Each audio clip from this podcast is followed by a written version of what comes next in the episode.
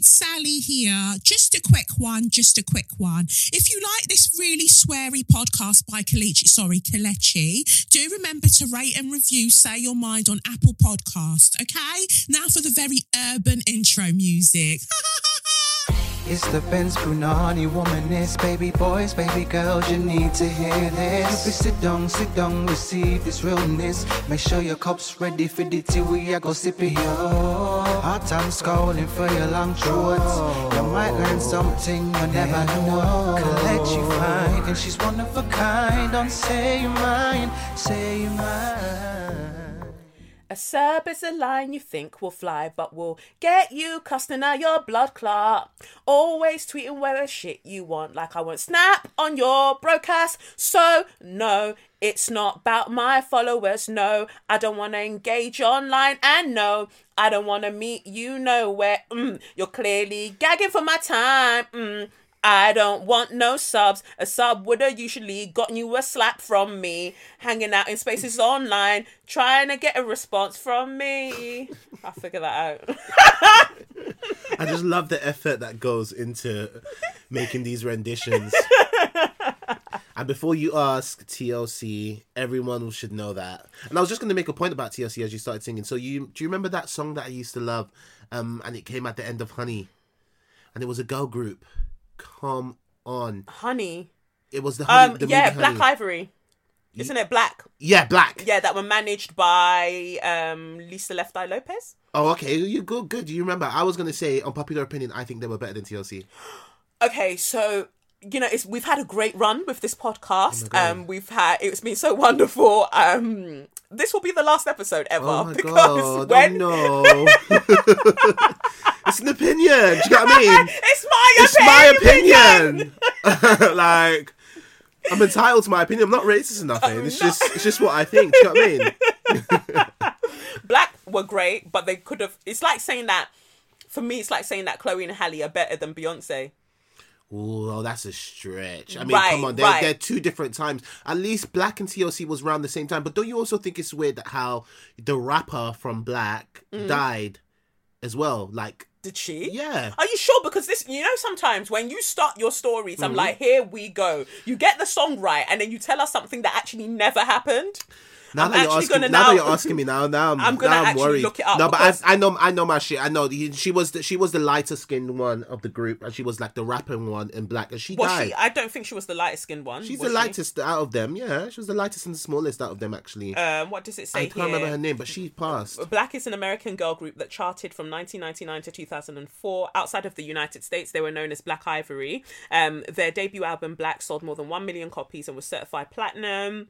Um, oh, baby, bring it Oh, all to me. me. Oh, I love that song. Give me your time, your and your and your your energy. Oh, And they did it with NSYNC. Oh, there you are.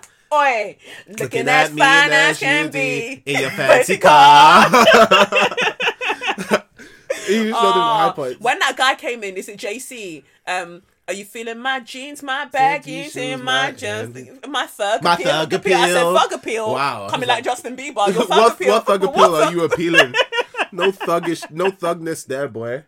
You can tell they Um, were written by blacks, but go on. Yeah, but um, that was. I wonder who else wrote that with them. I, was it Jagged Edge? No, probably Can you not. confirm if she died, please? I'm I- gonna look now. So I just want to see members. It says um. Oh yeah, it says Brandi Williams, Shamari DeVoe. Shamari Shamari. DeVoe, she was in at, at Real Housewives Yes, of Atlanta. yes, yes, Oi, yes, yes. And then it was her, Ava Marcel that kept trying to ting with her and being very colorist. Yes, yes, Yeah. yes, yes. Um, Shamari DeVoe was the lead singer. Yes, Mm-hmm. married to one of the guys from Bell Biv DeVoe or um, um um Natina Reed. Natina Reed. It was Natina that died. Oh yeah. was um, imagine October twenty eighth. She was born October twenty eighth, nineteen eighty, and died October twenty sixth, two thousand and twelve. Oh, that's fucked. Wow. Uh, Died how though? Um, she was um. Uh, what is it? She was an American singer, songwriter, rapper, and actress. She was born in New York City and raised in Atlanta, where she pursued a career in music. Discovered by rapper Lisa Lopez. Um, she worked as a writer for the girl group TLC. Um, they released two albums. What does it say about her passing? It doesn't say. That's odd. Died in Georgia. Um, death. Here we go. Um, Oh God. Um, it was a car crash. Just like Lisa Left Eye. yeah, it was a car crash. You can't tell me that's not weird. She said um, a red um, Honda Accord struck Reed um, on the highway near Hamilton Road, um, near Georgia, um, Lilburn, Georgia. The driver and the passenger attempted CPR, but Reed was pronounced dead. Oh gosh! And Oh, they put the horrible. time as well. Um, they said that the uh, police determined that the driver was not at fault, and so there were no charges. Mm-hmm. Um, and they um d- did an investigation as to why she was in the road. Where she shouldn't have been, right? Yeah, because she wasn't in a car. She was in the on the road. She was just on the road. And the way that the roads are in Atlanta, I don't see why you'd be standing. Yeah, they're huge. Right, why you'd be standing on the road Oh, that's like that. That is very concerning. But my point, anyways, is that You were right. yeah, you you were I was right. right, Rest in peace, yeah. Natina. Gosh. rest in peace. I well, that took that. a very dark turn. It did just just from you singing a No Scrub song. So, Wow. But it's a bit of music history because you know people think I don't know about music, and I know quite a bit. You know, like the trivial things that I would not. They're not trivial, but you know the things Like that I would. quiz things. Yeah, that I would not expect. Like, Like she died. I like guess. you don't know the pe- name of the song, but you know all the backstory. Yeah, that I find quite weird. I think I have a very botched knowledge Yeah. thanks to TV. But no, that's really, really um, interesting. So I guess we should introduce the podcast. God. Always start there. Always start there. Um, welcome for joining us for another week of um, the show known as SYM. That's officially known as uh, Say Your Mind, unofficially known as What What? That's right, Suck Your Mum. And it's me, Kelechi. And me, Sadiq. And we're really just here. I really didn't want to record this week, so thank you for being patient with me for having to decide whether I wanted to come on or No not. No worries, no worries. I'm always ready for a podcast episode. This is great. Mm-hmm. I remember the days when I'd be like, come on my podcast, and you're like, no, no. Yeah, I know. It's just it's very. You know what I'm like. Once I have to like really psych myself up for something. Yeah. And when I'm in it, I'm in it. But, Yeah. Yeah. Again, I think it's a Pisces thing. Once I'm out of it, it'll probably be hard to get me back. So yeah. Oh, wow. I'll be, You've let them know. I'll be, I'll be here When for, I'm gone, bitches, I'm gone. yes, but no, I'm really happy. Good. I'm glad. I'm glad. But um, yeah, it's gosh. I'm just thinking about Natina and those tunes. I need to add them to my. No, they're already in my playlist. Bring it all to me. I feel like I prefer the version without NSYNC though. As as much as I love the NSYNC one, I just I prefer listening to the girls by themselves. Yeah. Um. What was that song though? Because you were asking about the song after Honey, and I think it was. they're stuck um, about- I- Let's, Let's talk, talk about, about. it. Let's talk about. it. Let, Let's there's me on the floor. I do. Uh, uh, uh, uh, uh, Oh, come on, give me more. Oh, sorry. Come on, give me more than that. Um, so- sorry, I can't. Sorry, you got the one running in Okay. me. But Oh, I that's it. one because even when I'm being a son, now leave. Because even if I'm gone and all, I I'm good. knew it. Even if I'm Are gone you sure and that's them and not 702? That's Blaque. Don't don't try me with that song. No, because they Do were in the video. They Yes, were they in the were. they were in the video They at the end of were. And then the first verse, that girl, um, Shamari, killed the first verse. You know when she's doing her little Beyonce dance. yeah, I love It made me laugh when I think who tried to send for her like she couldn't sing.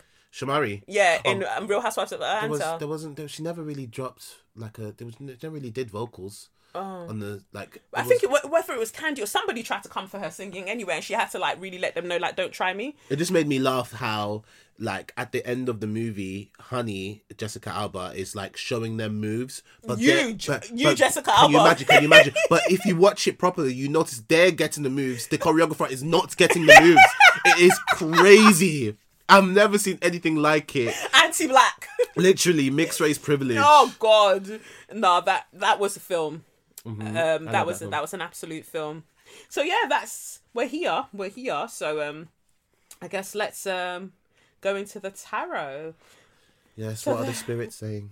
what are the spirits saying it's an interesting one this week because i was just um asking like what is the general energy around i guess um what's the general energy around like love? Whether that's like familial love whether that's in you know romantic relationships just like what's the energy around that? And the first card that came out is the page of cups. So this week i'm using two oh i'm using quite a few tarot decks or a few cards different types of cards. So i've got obviously the spiritual seasoning for the soul oracle deck. Um next week's episode i'm going to mm, let me see I've decided that I'm going to put up for sale before Christmas 22 decks. Do I even have 22? Well, wait, yeah, I've got 22 decks. But I'll decide. I'll figure it out. But um I'm going to put up some decks um, in the same place that I put them up before, but I haven't quite decided when I'll do that, and so people can get themselves um, a deck, especially because there are new listeners, but they probably listen so far back they might not even hear this. So probably I'll mm, I'll be kind. I'll be kind. I'll post it in my stories as well whenever I decide to post on Instagram um, again. Um, so I'm using the Spiritual Seasoning for the Soul Oracle deck. I'm also using the black and gold edition of the Tarot deck, like the Rider Waite traditional deck. I got it in black and gold. It looks sick. Um, and then I'm using Wisdom of the Oracle deck by Colette Baron. I'm always saying her name wrong. No, I got it right this time. Colette Baron Reid. I'm using the Wisdom of the Oracle uh, deck. And then I've also got the Okana deck by um, Askamara Tarot um, and this black and gold as well. It's really really nice. Um, uh, so I'm using that that oracle deck as well, and I'm also using the Kaleidadope deck by Krystal Banner. I've told you all of the names now. Please stop fucking DMing me like months later going, could you let me know the um deck that you were talking about in episode 65? Go fucking listen to the episode and stop asking me things like you could do research for yourself. It's very, very possible. You go and do the research. Um so yeah, those are the decks that I'm using today. So question is like what what's the general energy? What's the you know thing to be aware of when it comes to love generally? And the first card is the page of cups like not being afraid to put yourself back out there again. You know that i think that um, for some people, it might be um, relationships ending and they're thinking about how they go forward with new relationships. Like, yeah, just don't be um, scared to just like put yourself back out there. And if it's um, to do with like, I don't know, I'm getting the energy that this is after like a rift. There's already been a rift, and then now you're thinking about how you go about um putting yourself back out there not necessarily with the same people because you know sometimes fuck them people but if you're thinking about new paths moving forward then um yeah just you know it's a small cup. The page of cups is a small cup. It's not a massive cup you know it's a small cup. It's kind of like mm, let me see. So you're just kind of just seeing what's out there. If it's to do with family members there's just no harm in just like maybe dropping a text. Maybe just letting them know that you know you're open to um conversation you're open to kind of chatting again and then I also see this Page of Cups energy as like doing small things for yourself to make yourself um the beneficiary of your love. Like you are deserving of feeling your own magic. And when you are able to do that, when you're able to do some self care, which is what I get from the Page of Cups, when you're able to do some of that self care, you're able to think more clearly because here we see the king of swords. So you're able to operate from a place of clarity because you're you're giving to yourself. So you're not kind of like marred and um shrouded with resentment and um listlessness uh, out of self neglect because people love to run this narrative of like I give so much to everybody else, you know, and you always see tweets like that all of the time when people are like, "Oh, I'm the kind of person that just loves so hard and I just give so much of myself and da da da da da." And before I used to read that, and if I was like subbing someone and um, back in the day, I would retweet it. But then I had, I had to start thinking about it and I'm just like, but nobody begged you. Like, fam, nobody begged you to be loving hard, loving hard, and then feeling like you're not getting it in return. Manage how you love. It's the same like if you had lots of money or lots of coins I give so much to everybody else and I barely live off anything for myself. Somebody will look at you and be like, well, you're the fucking idiot because you've surely got to make sure that there's enough for yourself before you start giving it out to everybody else. So it's about looking at it, um, looking at it in that way, not in like necessarily the capitalist sense, but I'm just saying like if you could physically quantify the ways that you give your physical, your your energy to other people, you would see just how much you're giving out and how much you have left for yourself, which is barely nothing would you be able to buy yourself a loaf of bread with the quantifiable measure of the amount of attention you give to yourself? Probably not. So it's about checking in on things like that. And also um, figuring out what your boundaries are you, like we don't have time to be making the same mistakes over and over and over again. Like it's cute the first couple of times you know? You didn't know rare rare rare rare tear tear. But it gets to a point where even your ancestors are like can you can you not? Can you fucking not? You know you you can't have come out of one situation ah it was tempestuous it was this it was that this happened with my family member they disrespected me rare rare rare. And then next year next month next week we're back to the same narrative because you still have not looked at that situation and gone what do i need to put in place so i'm not feeling violated every fucking time this sort of thing happens? It's about making you know better choices. Um and when you are able to make those better choices then you won't find yourself so overburdened because you know that was the nine of wands in reverse and then we've got the ten of wands upright. The reason that you're um feeling so overworked you're feeling underappreciated i'm feeling really unappreciated.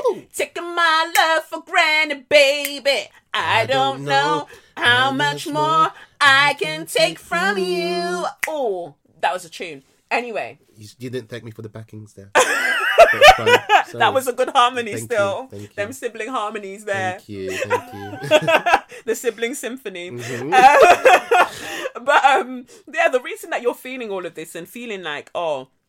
Your efforts are going unappreciated. It's because you're externalizing um, your self neglect. It's easy to see how other people are neglecting you when you too are neglecting yourself because you're projecting. Drag me, Lord. Um, you're projecting, you know, that your needs aren't being met. But who should be meeting your own needs first? Because as frustrating as it is yes we want people to appreciate us. Yes we want people to be able to like care for us and and and um you know give us the things that we feel that we deserve and desire. But if we are finding that people are are, are unable to currently do that one we've got the page of cups energy. Look for where your needs can be fulfilled elsewhere within reason. You be use use your head use sense abby. Um but also giving to ourselves in the way like yes we will always we're social beings. We'll always need for other people and want for other people to add to um our abundance. But first like we have to actually know that the abundance is there and that we're not working from a place of lack you know? So it's important to um check in with that. And um then we've got the moon in reverse. And i feel like the reason that the moon is in um, reverse here is because like until we recalibrate um in how we're giving to others and what we're giving to ourselves we'll be unable to kind of tap into like the inner sanctums of our subconscious the inner sanctums of our um our intuition. We'll be unable to access it. Like some of you are like so spiritually gifted that but you're unaware of it because of um just how much you're so focused on what's happening in the external world, like the material world, like, oh, I've got to get lots of money or I've got to get a career that bangs. You will not take the career, you will not take the money to heaven. You know, you will not take it, I'm saying heaven, but you will not take it with you when you leave this physical experience to move into another one. You can't take that with you in the transition. But what you can leave behind, what will continue to kind of um, um transcend every timeline is the the work that you do that impacts the energetic um kind of uh surrounding or the environment that you find yourself. Like how are you shifting the energy here positively that's what you should be focused on. So if you get money if you get your success and you're using it to shift um energy in the right way then you're going about things the right way. But if all you're concerned about is just purely getting material things or um wanting people to just give to you on a superficial level you you won't really be able to move further or move higher. So the focus on everybody else won't serve you like you've got to think about first like how can i give to myself? Then when you can give to yourself you know exactly what you're asking for from other people. Because sometimes on the surface it looks like we're asking for one thing from people when actually it's something else that we're asking. Because let's look at somebody that has come out of a rough relationship and then thinking about oh i'm looking for another relationship. Let me see let me see what is it that you're looking for in that relationship? Because if you have not identified what it is you're going forward you know with your page of cup your one small cup if you haven't identified who you're offering that cup towards and why you are offering it to them you're going to make the same uh, mistakes or you're going to find yourself in the same dynamic that you were previously in because you haven't identified what it is specifically that you hope to get out of these relations. If it's just simply to be with somebody mm, then you know th- then there you are. But if if you interrogate it and interrogate it and it's just like you know what? I just want someone to truly see me. I want to be seen. I want somebody to understand me without me having to use so many words. Then that is a clearer idea of the kind of person you should be looking for. So you already know in the first few instances when you meet people if they're actually able to match you there, or you know you know, if you give it a few weeks, give it a few months, and you know that actually they're not seeing you correctly, oh, because I now know that that's what I want in a relationship, this isn't for me, I'm gonna bounce. But if you don't know what it is that you're looking for, you're just gonna be fucking around there for ages and wasting your time. Although I don't ultimately believe that time can be wasted, but you know, you'll just find yourself learning a, a lesson over and over and over again when you, when you could have been graduated and moved on to the next stage. Um, and then the next card that you get, uh, so you have the moon in reverse, then you have the devil upright. And the devil upright is simply there because, um, again, if you are unable to identify what your needs are, yet you're asking other people to meet those needs, you're going to find yourself in toxic situations, toxic relationships, and also you'll find that you have vices that are trying to dull the voice within your head and within your soul so you actually figure out what it is that you want. You're trying to numb the yearning within you for wanting something deeper, wanting something greater um, with various vices. So for some people, it's sex, some people, it's alcohol, some people, it's drugs, some people, it's tweeting madness at other people online. It could be a various, you could, it could be a myriad of things that people are doing. But whatever it is, you're only doing it to circumnavigate. Um, um, the true uh, work that you need to do, which is on figuring out what you need from the universe. What is it that you need? Imagine the universe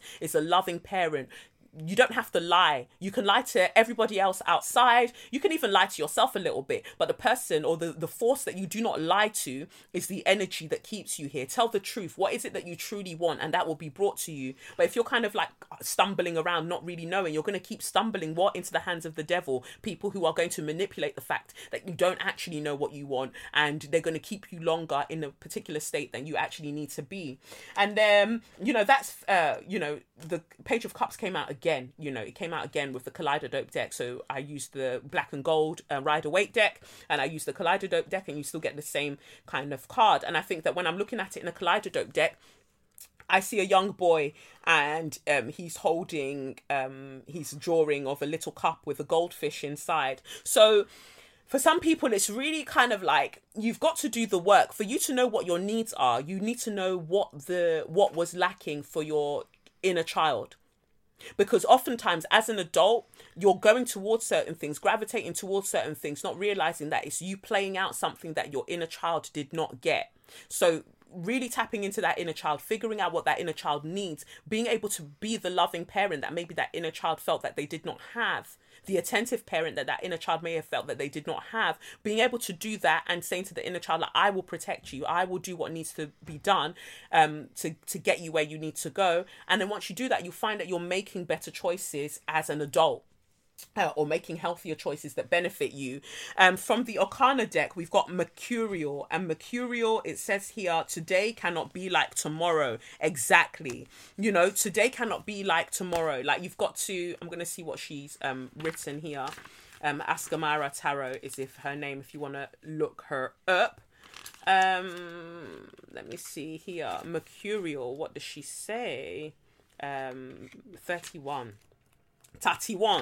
Tati1. Tari1. It says here, um, today cannot be like tomorrow. To be fickle and indecisive, struggling with keeping focus on any one thing, prone to give, um, diving headfirst into something of interest and promptly abandoning it. There is a difference between being spontaneous versus being unreliable. There is also a difference between needing new experiences for excitement versus escapism. Oh, this card announces the presence of instability within one's interests, follow through, and ability to complete projects or fulfill obligations. In a shadow context, this could be calling on you to take stock of your unfinished business, your inner child, and loose ends. It can also be questioning why you feel the need to switch from objective to objective, be it travel, career, hobby, or relationships. Again, Exactly, what are you looking for in these spaces? What are you avoiding? What are you seeking that the last thing didn't fulfill? Oh my God! Why does sticking with something or someone bore you almost immediately? Woo! Why do you make plans and regret them after the fact? Sis be dragging. Sis be dragging. That is a word. Fucking hell.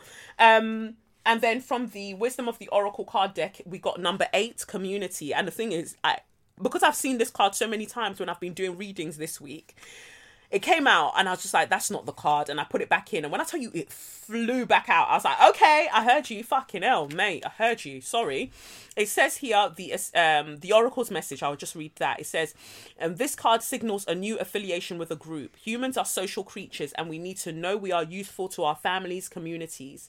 Um, in a community, everyone has an important function and feels I matter. Membership in the group provides a sense of belonging, of kinship, and of purpose that comes from working together for the greater fulfillment of all. Perhaps you are part of a spiritual community or an artistic one. Perhaps you're in a learning community where you share your love of education, regardless of its forms or focus. Your community brings you joy you will be inspired by it and want to contribute to it. Your contribution may be as small as showing up or as large as becoming its leader. No matter your position in the group, your presence is needed. Exactly. You can't keep numbing yourself to the assignment that you have while you are here. Like, focus focus like it, it distracting yourself with um time wasting relationships or vices that don't serve you you've got something to do like that you've got something to shift. And that, like i was saying earlier about the material possessions like they will only get you so far they will only get you so far. Like you're literally somebody's ancestor. Whether you end up having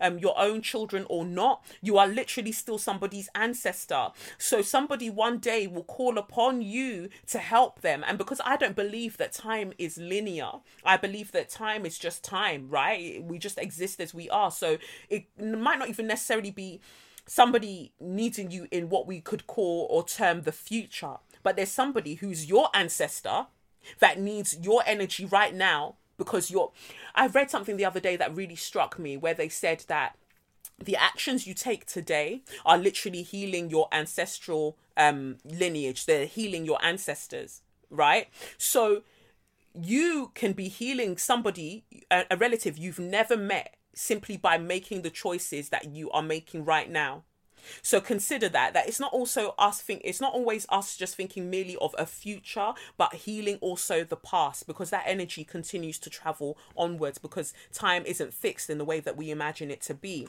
And then the final card from the um, deck from the season your spiritual seasoning for the soul is you have given so much to others. Have you put aside a moment to give to yourself? And it says here um, it is great that you have so much love to give through your actions towards others. Sometimes giving so much to others is a way of procrastinating from the very real task of giving to yourself. Look at that. Only you are responsible for the caretaking of your body and soul. Drag me, Lord. So that's where that's what you have. That's it for the tarot. Whew. I felt that one. It was when you said, um, I think you asked, why do you make plans and regret them after? I felt like you weren't looking at me, but all your eyes were looking at me. Oh my god, that is literally it's just my personality type to a T. Right. I will make a plan. I'm like, oh my god, yes, okay, yeah, next Tuesday. I'm so happy. To, yeah, so excited to see you. Monday night comes and I'm like, oh my have to? god, how do I get out of this? so yeah, that Do you was a think you're intro? Do you think you're an introvert? I think I'm a lot more introverted than I present. So you know we were talking about my my um you know my my charts and everything. Yeah. And I was saying to you that like Sagittarius is my uh, rising. I'm a Sagittarius rising. Rising, yeah, yeah. So I present like a Sagittarius, and Sagittarius typically are quite extroverted, aren't Yeah, they? yeah, yeah, yeah. Yeah. So yeah, I think um, I present quite extroverted, but deep down, not even deep down, inside, I am I'm very introvert. I'm just like, oh my god, like I'm I'm whenever I'm in a public situation or in a social situation rather, I'm thinking about when it's going to end. Yes. Yes, I I'm feel like, that deeply. That's I'm me. like, I That's me. cannot wait for this to end, and uh, and every time I get home, there's always like a Yes. Like taking off your bra, but you don't wear a bra. yeah, Like, yeah, yeah, yeah. Literally, I'm sure that's probably you feel similar. Like Yeah. literally, it feels like, oh, okay. I can be myself now. I yeah, can be free. Yeah. and I don't know if anyone else has the same thing, but I don't know if I've told you this before. Whenever I leave the house, it fucks up my appetite.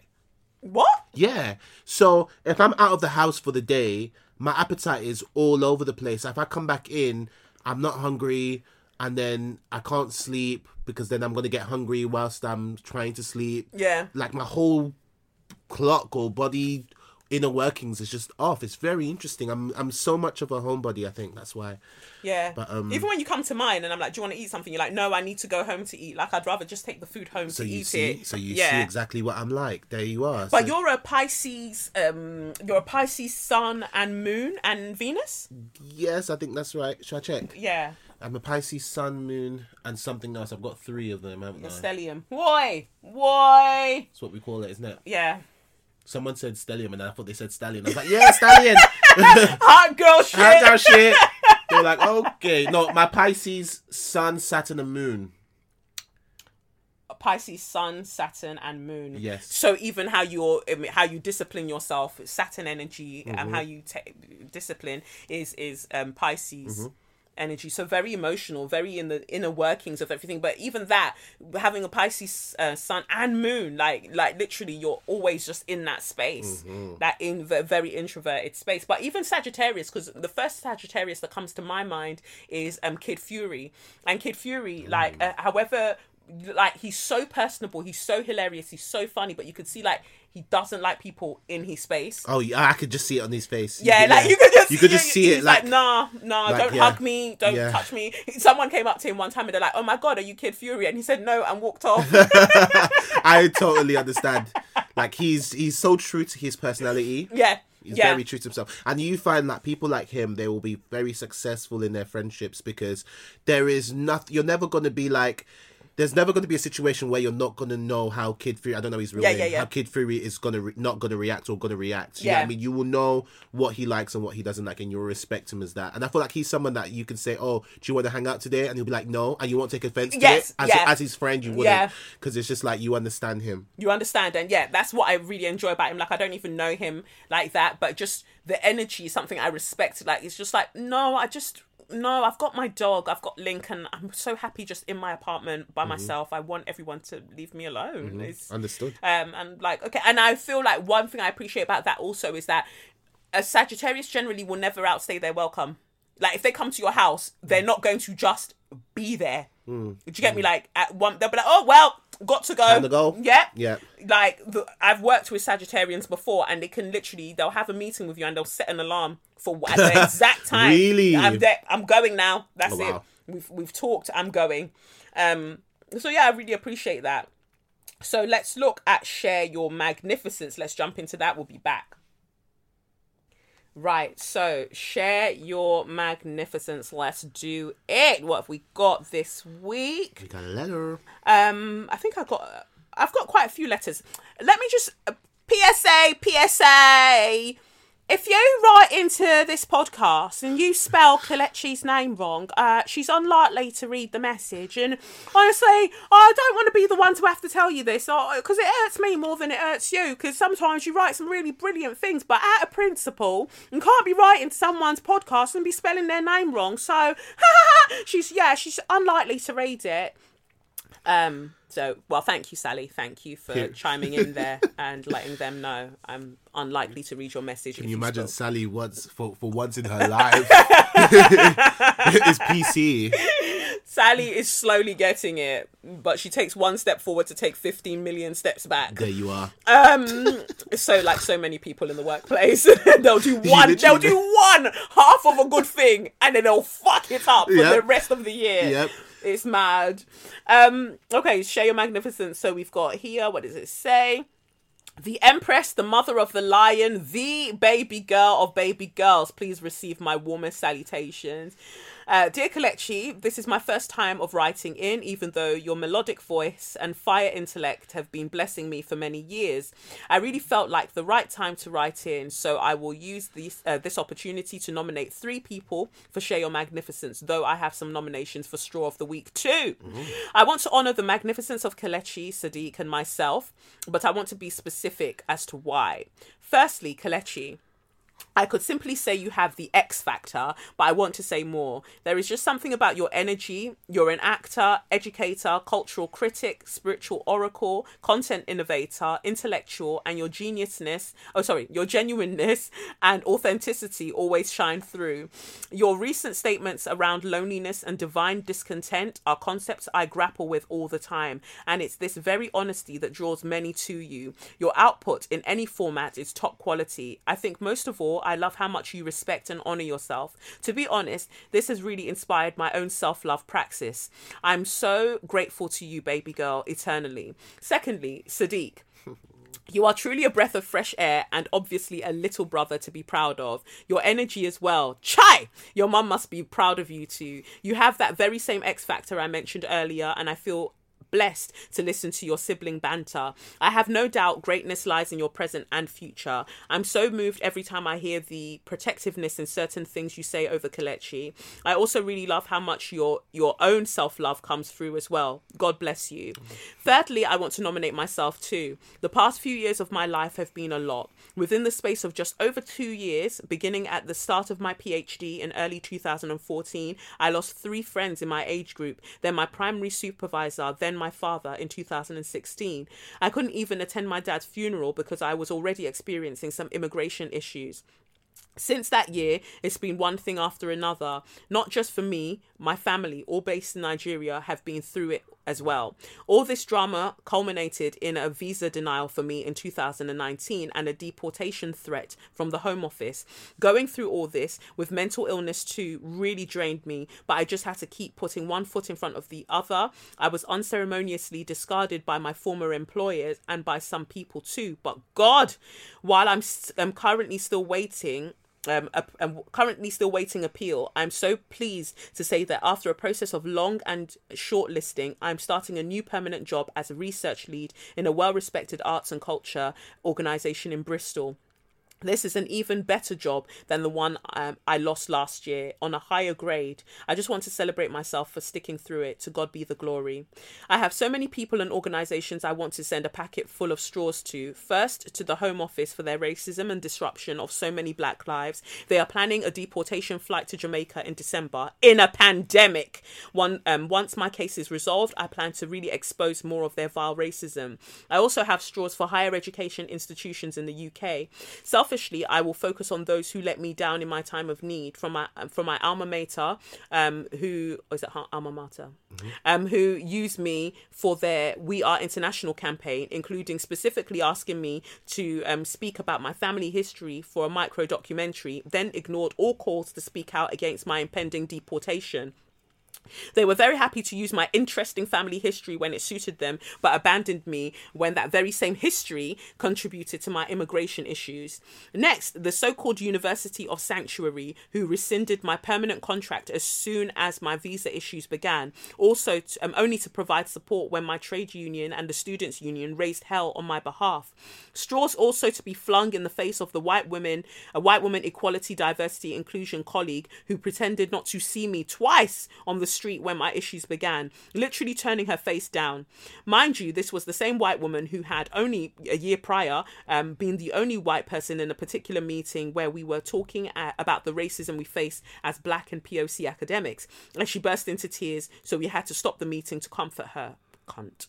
And even more straws to a particular European white man activist who has come at me on Twitter more than once when I've simply asked that non-EU immig- uh, non-EU migrants and Black British people affected by Windrush need solidarity. He's part of a group who loved using the problematic Windrush on steroids analogy, and I've recently blocked him after he launched um, a um, tirade against me, um, telling me that if um, this were the Home Office shit treatment politics, you would not win gold. All this because I tweeted that we need a stronger show of solidarity between EU and non-EU migrants, especially towards those who are multiply um, who um, who are multiply marginalized, and. Um, Lastly, straws to all the people who remain silent through all of my struggles but suddenly want to reach out to me after they've noticed my LinkedIn update about my new job. Fuck off. Straws for them, one and all. Lastly, last week's jingle could only be extended to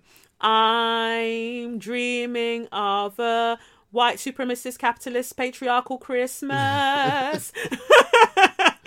Love you, Kelechi. God bless you, and thank you for your patience in reading my letter.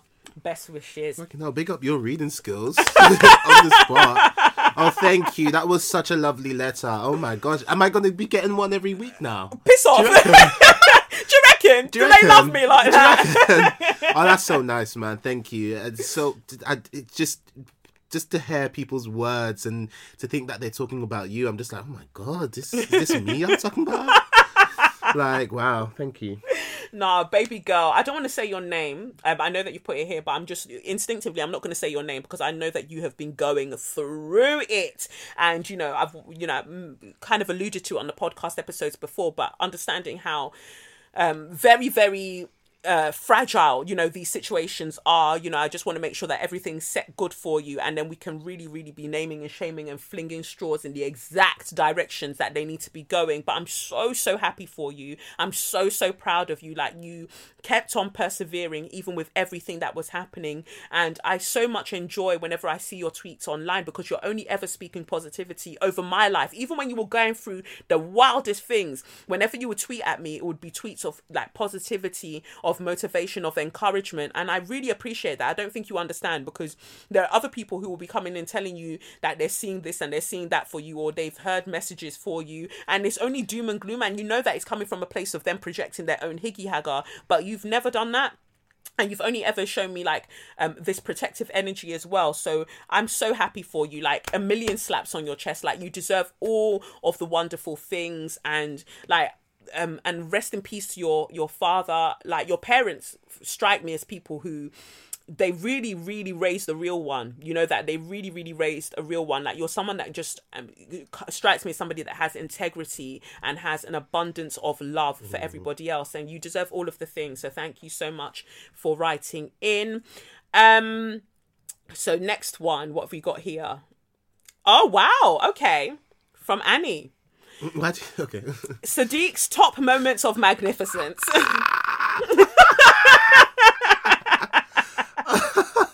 Oh god. to the CEO and founder of Ben's Panani Womanism Limited. I should actually go and trademark that You before need to. gets to it. Um, I hope you've had a week as phenomenal as you, as per. Thank you again for your special Patreon live pick a pile too. The timing was so divine. I know it's so much energy for you to do all of these readings, and I never take it for granted. You are a vessel for the divinity of the universe, and it pours directly onto us when we really do not deserve it. In light of Oxford's vaccine for Rona apparently being a success, even though we know that the UK's definition of success is rather wayward, I wanted to check in on whether an Okafor vaccine is an en route to. This country cannot afford another death by madness at 1833. How will the economy survive without the loyal meal deal customers picking up their lunchtime plain chicken sandwich, white tears salted crisp, and a juice the colour of their dehydrated urine, and a cheeky can of Stella for when the clock hits 5:01 p.m. While I can think of the many test subjects for this vaccine, I also understand that there's not enough seasoning, marinade, or common sense in the world to make a vaccine that is truly effective. So it is um, understandable if this is not a priority. I have myself behaved waywardly and lost track of the point of this email, which was to share Sadiq's magnificence. Sadiq is a baby boy who deserves his flowers in a way completely opposite to how he gives them to musical artists.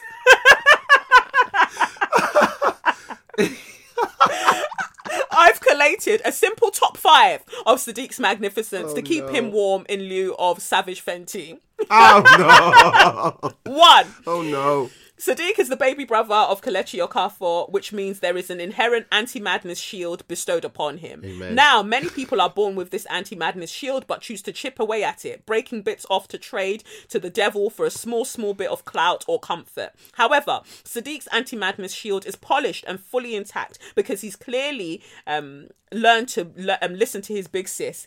The Sadiq we've heard on the podcast is compassionate, insightful, kind, open-minded, and constantly growing. True character characteristics of a baby boy. Number two, Sadiq is not um, not only insists on seasoning cookies, he also seasons and eats humble pie. Sadiq isn't bothered by being wrong, as evidenced by the conviction with which he tells us who a song is actually by.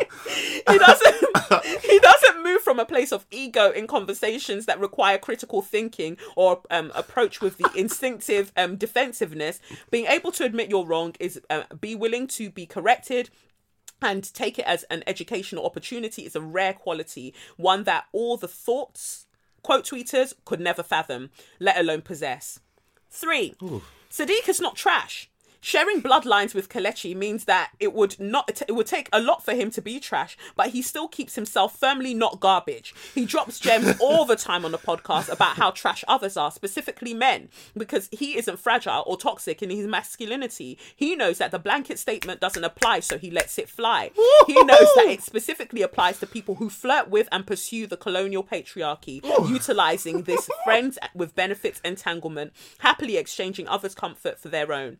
Four, we already loved SYM, but Sadiq added his own extra level of spice to it. Oh, he vocalizes all of our reactions as we listen, from his enthusiastic applause, which I always imagine as a standing ovation, to his visceral reaction to the cards, the heartiest laughter, and the absolute vim he sings, Suck your mother!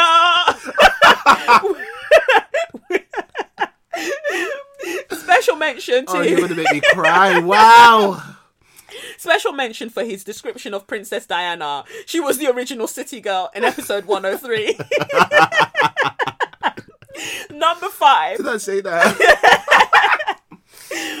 Number five, the relationship between Kelechi and Sadiq is so beautiful, showing a loving mutual respect and genuine friendship. The celebration of Kelechi's annual trip around the sun, support as she does all of the bits, respect and adoration for her, and obviously being a wonderful uncle to the original baby boy, Lev. Anybody who disagrees with the above or the extreme ex- um, excellence of our favourite household name can go spend chest day doing burpees on a bed of flaming hot nails. Woo! Woo! Yo! oh my god. As we approach the peak of wave two in both madness and Rona, I hope you and all your loved ones remain safe, protected, and protected from both. Looking forward to the end of the year wrap up and perhaps an inaugural ceremonial lighting of the straw of the year. so much appreciation and uh, adoration for you both, and have a wonderful fuckery free December to close off this year that was 20 Tory. Oh. Sending love and seasoning, Annie. Oh my god. Annie, let me tell you something. I follow Annie, I love you. Let me tell you something. If I ever decide to write an autobiography, that will be my intro. No fucking way. That is my intro. You killed it. You absolutely killed it. Thank you so much. I don't even. I feel like I need to say thank you a hundred times because it's like you know me, like you really, really know me, and Y'all get me. yeah, you gave us you gave us five bullet points. bullet points. You were not playing. At Thank you so much. I love you to bits. I think I don't even know what to say. I'm just like like this is how you guys feel about me. Y'all really love me. yes, like But this is the thing on this podcast. You ask and you definitely get. So Yeah, I is- got more than I thought I would. And abundance. Yes, I'm learning about myself through you guys. and that is just absolutely amazing. Thank you. Annie. You should. I, I, I, you're. I know that you're a publicist, right? But I think that. Uh, If you don't already do it, like you should be a copywriter. Like your way with words is incredible. Mm. Literally. like you make me crack up all the time. When I see you comment on a post of mine, before I've even read it, I've started laughing. Yeah. I haven't even read what the thing is, and I'm laughing because I know that Annie is going to come with the fire. So funny, so witty. I had a feeling it was Annie when you mentioned the Savage Fenty. Because she teases me about that. So I was like, okay, definitely going to be her. Thank you. No, Annie, you're a real one. I love that message. Okay, what's the final magnificence letter? I've kind of like tried to collate them. Um, some you know, like you get to the point that some letters are so old that I'm just like I'm not going back to them now. Yeah. but, but um, How old? I mean, it's so old. You think the person might even forget they wrote it? yeah. Oh wow, okay. But but this one isn't. This is um this was recent. Um, it says here, share your magnificence. Hello, um, hello again, Kelechi and Sadiq. I'm emailing to nominate you both for share your magnificence. Wow. I know I nominated you not that long ago, but you continue to outdo your magnificence on a daily basis. Lockdown has been rough for me and many others, but every Monday I get so much joy from you, listening to you joke, cuss out deserving individuals, and educate us. There have been times recently where I feel like I'm walking down the street and suddenly a car pulls up and all the angels hop out and they just start rocking me. God is over here, over there filming it on a Nokia phone while life beats me mercilessly. You always remind me that even though sometimes you might be like, God, what the fuck are you doing to my life? It's all part of the big plan. Your tarot readings have spoken to me so much recently and had to um and uh, had to drop a few bad mind people out of my life and now I'm confident it was the right decision so I'm deeply thankful for that. You and Sadiq's relationship reminds me of me and my brother. Sadiq, you are truly hilarious and have full on snorted at some of your comments. I'm eagerly awaiting Kelechi's greatest hits album, which will hopefully feature you on the Oh, ad y- oh yes, yes, yes, yes. I'll be heavily credited on that album. Don't you try like me. Blue Ivy. Yes. Thank you. like Assad. Yes. Um, I hope you're both covered in blessings and abundance as we move towards the end of the year and pray 2021 will be prosperous for you and yours. Love and light always. Um, P.S. I'm finally moving to South London and my first stop once places can safely open up is the studio. I've been wanting to start pole for ages, but I've always felt insecure and anxious as I'm plus size. I'm um, hearing your criticisms of the pole industry um, I didn't want to attend just any studio anyhow because if it was run by which I would not want any line um I want I wouldn't want to line any racist pockets but I see how you encourage people of all genders shapes and sizes to uh, to poll and can't wait to start. You'll be great. You'll be great at it. You'll I know you'll, just you'll, be, you'll be just fine. Like you'll have the best time especially with my teachers them na ramp. Like you'll be good. Like you'll, you'll you'll definitely be good. Thank you. so that's that for share your magnificence. Should we jump straight into so you mad? So you mad? so you mad? you mad, bro? Why are you mad? I, I've I've always been saying I wanted to do an ad lib for that, so I can just play it when it's like now it's time for so you mad. Why are you mad? Um, first, so you mad. mad. the heart of the matter, which is what I wanted to call this episode.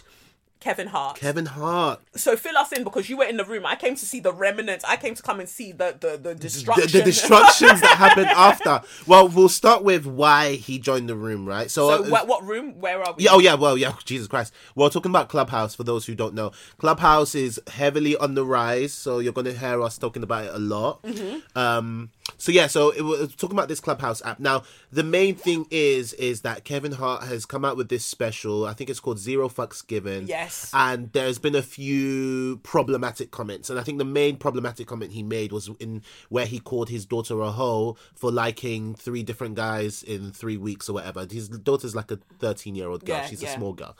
Um, it's expected.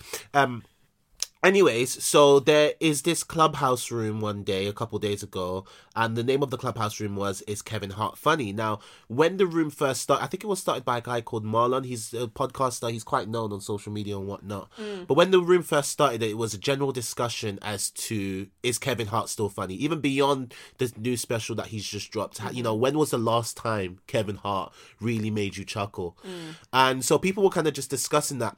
Lo and behold, Kevin Hart joins the room. And as you can imagine, when when you're when the person that is being discussed joins the room, it of course changes the whole kind of vibe of the room. So he joined as the speakers now. And um, I wasn't here for this bit, but there was a there's a journalist. Her name is she's a hip hop and um she, I think she's a hip hop music journalist. Her name is Wana. Um, why did I say that in American accent? But that's how you. Some names you have to say say- with an American accent because they're American. That is true. If you say it the way that we would say it, wanna, wanna, winner.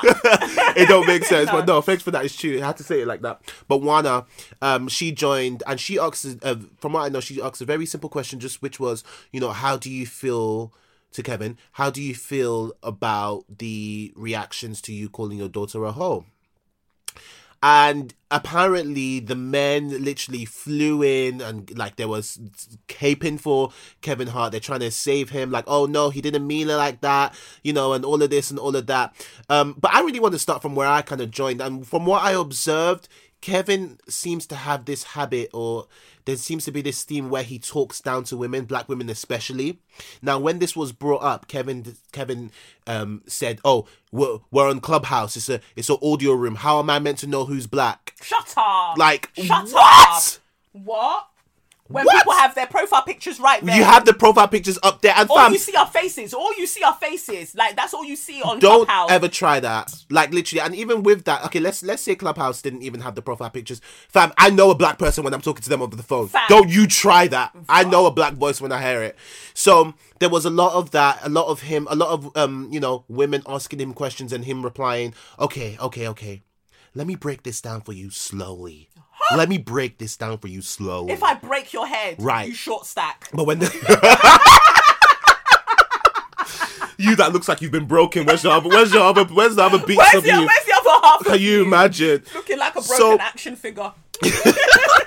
He's talking like that now. I'm noticing that, and then when he's talking to the guys, it's more of like a pally pally thing. And I, I, I, I clocked onto it because, like, I was saying, like, as a former bully, like, no, and I'm not. talk, talk on it. So I have to. You I'm not. I'm, I'm not proud of it. I was. I was that way inclined in secondary school, and to make matters worse, I went to an all boys school as well. So, as a as a former bully, you you I know the like the tips and tricks that you use to kind of get guys to laugh along with you and to kind of like make someone um the clown, the victim, or whatever you want to call it. So he was doing a lot of like sniggering, a lot of like like I said, con- condescending to the to, to the women, and you notice that whenever he was talking, the men will come off mute to snigger and laugh and all of this and, and do all of that, yeah.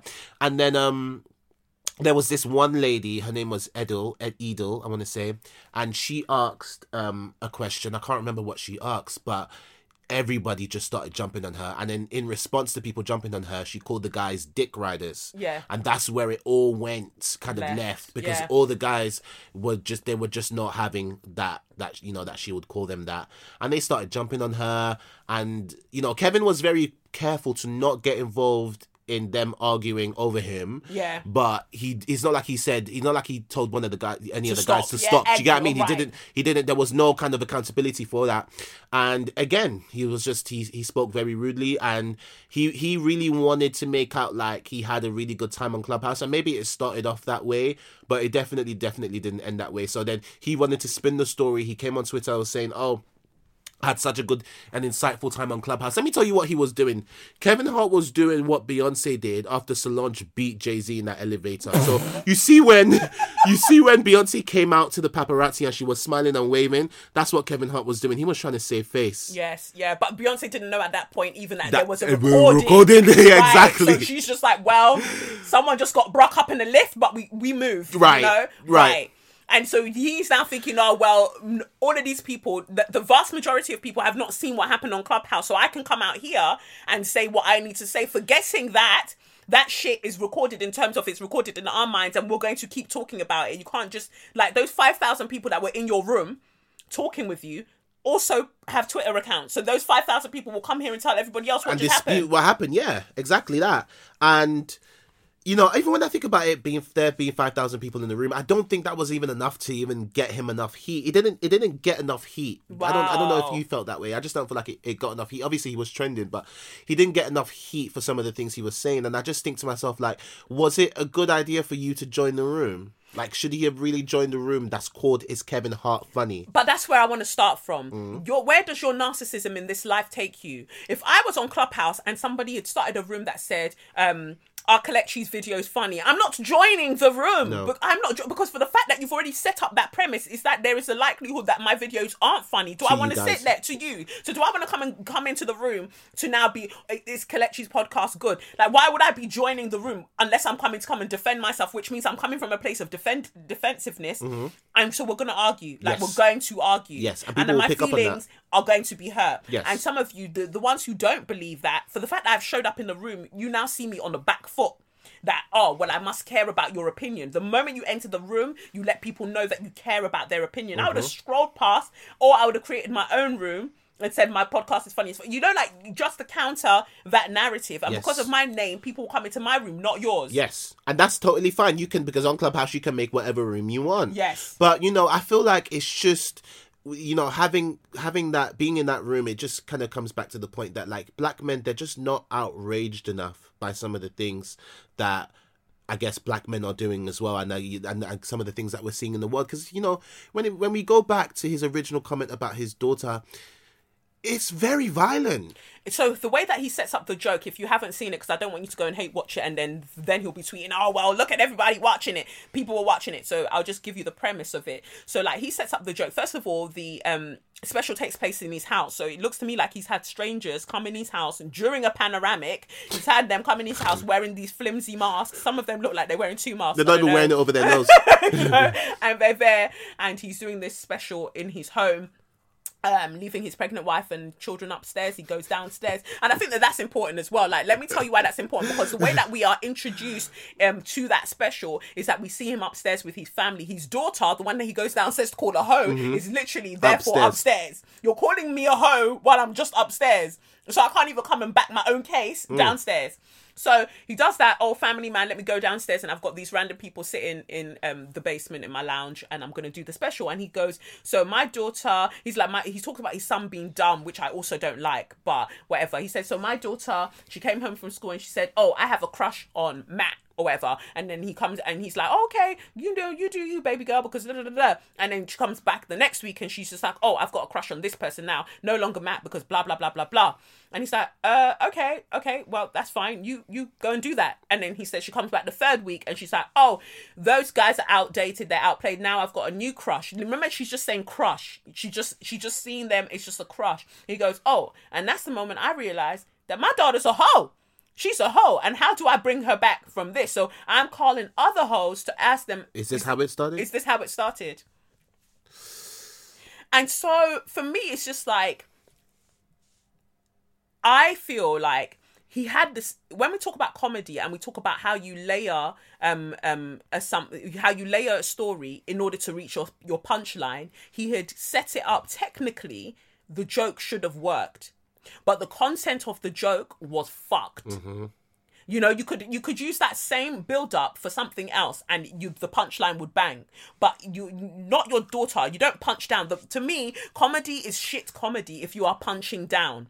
And this is what a lot of comedians do not want to um, appreciate and acknowledge. That if you're talking about, oh, well, you know, we make jokes about everybody and that's fine. We're in this society running jokes about black girls who are already hypersexualized and adultified in our community when we know that men like R. Kelly, uh, Dutchavelli are running around dating, dating, my back foot, abusing and grooming 14 year olds, 15 year olds, sometimes even younger. When we know that these things are happening in our society, you cannot come and um, hypersexualize your own daughter just off the basis of her having an innocent crush. This is something that we do not do to boys because if your your son came to you week one, I have a crush on this girl. Week two, um, week two, I have a, a crush on this girl. Week three, I have a crush on this girl. Now you're not gonna call him that because we love to call um little boys oh players. Oh, you know he's gonna be you know a ladies man and da da da da. You're already setting them up. You're already sexualizing them, but in a way that you are giving them power.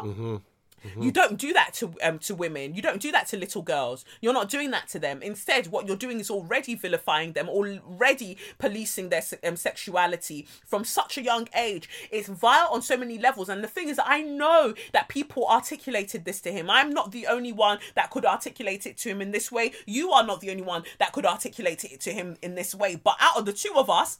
He's likely to listen to you. Yes. But you're not going to be on stage to have that conversation. And if you were, even if he disagreed with you, he's not going to talk to you in the tone that he was talking to them women. Yep. So I'm going to break this down to you slowly. Slowly. And it's the deliberate obtuseness that he would have used as well. Like, I would have probably made these points, and he'll go, I, I- don't get what you mean. Like, could you start again? Because maybe it's your accent, but I'm not. You know, like That's what they'll- do. They stall. Yes, and then deflect. Yes. and then move the conversation elsewhere. Yes, and then but and I think there's this growing trend of you know you people approaching black men with issues, and there's and them calling it negativity, and I think it's just so reductive. It's it's it's, it's dismissive. It's not even reductive. It's so dismissive. Oh, guys, let's stop this negativity, and then comparing it to how white people receive their celebrities.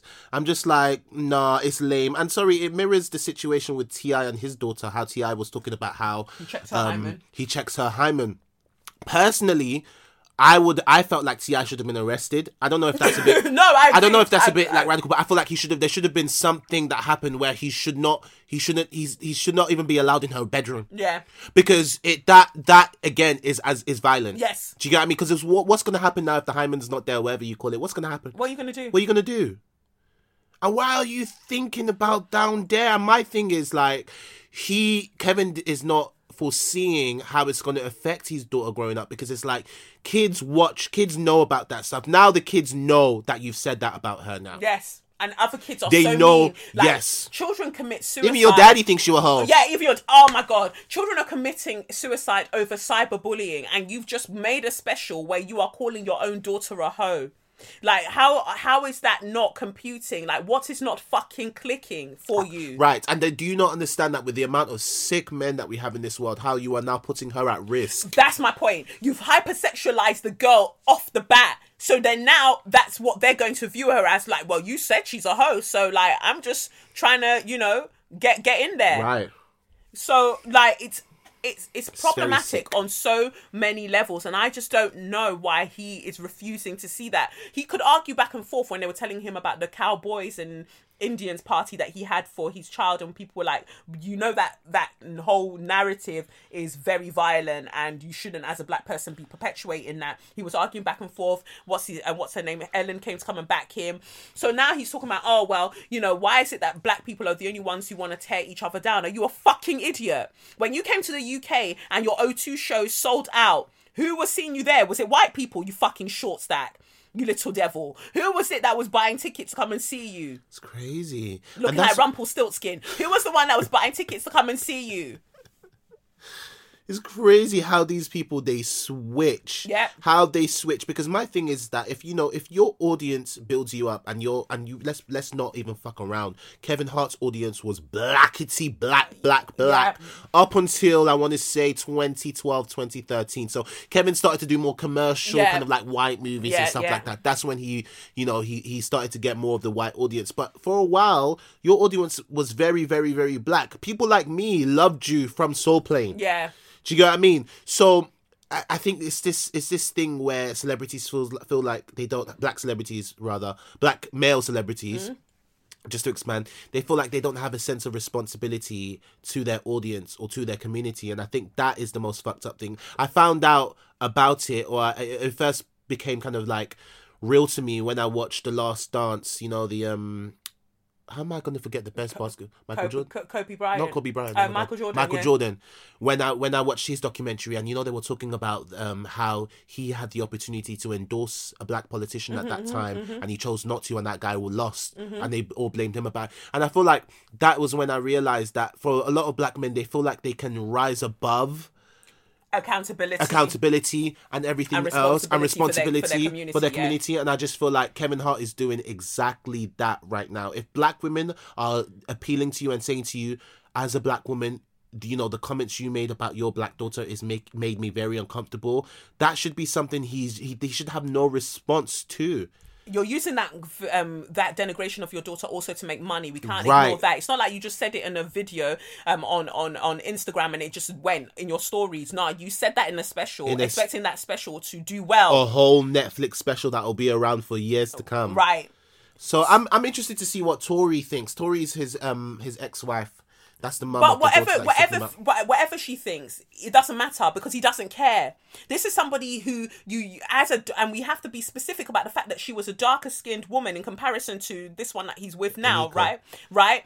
Um, she's a dark skinned and black woman. You used, she was the butt of your jokes for the longest time, in order for you to get your rise to fame right? And then you did, and then discarded her upon cheating on her aggressively, discarded her and up um, upgraded yourself to a lighter, brighter model who you still ended up cheating on anyway. But I want to go to that cheating. You have no one around you to hold you account- um, accountable for the fuckery that you do because a whole grown I want to say grown, but you didn't grow very far. But but you and your grey back self, like you're a bigger man. Well, even that, but you're there, right?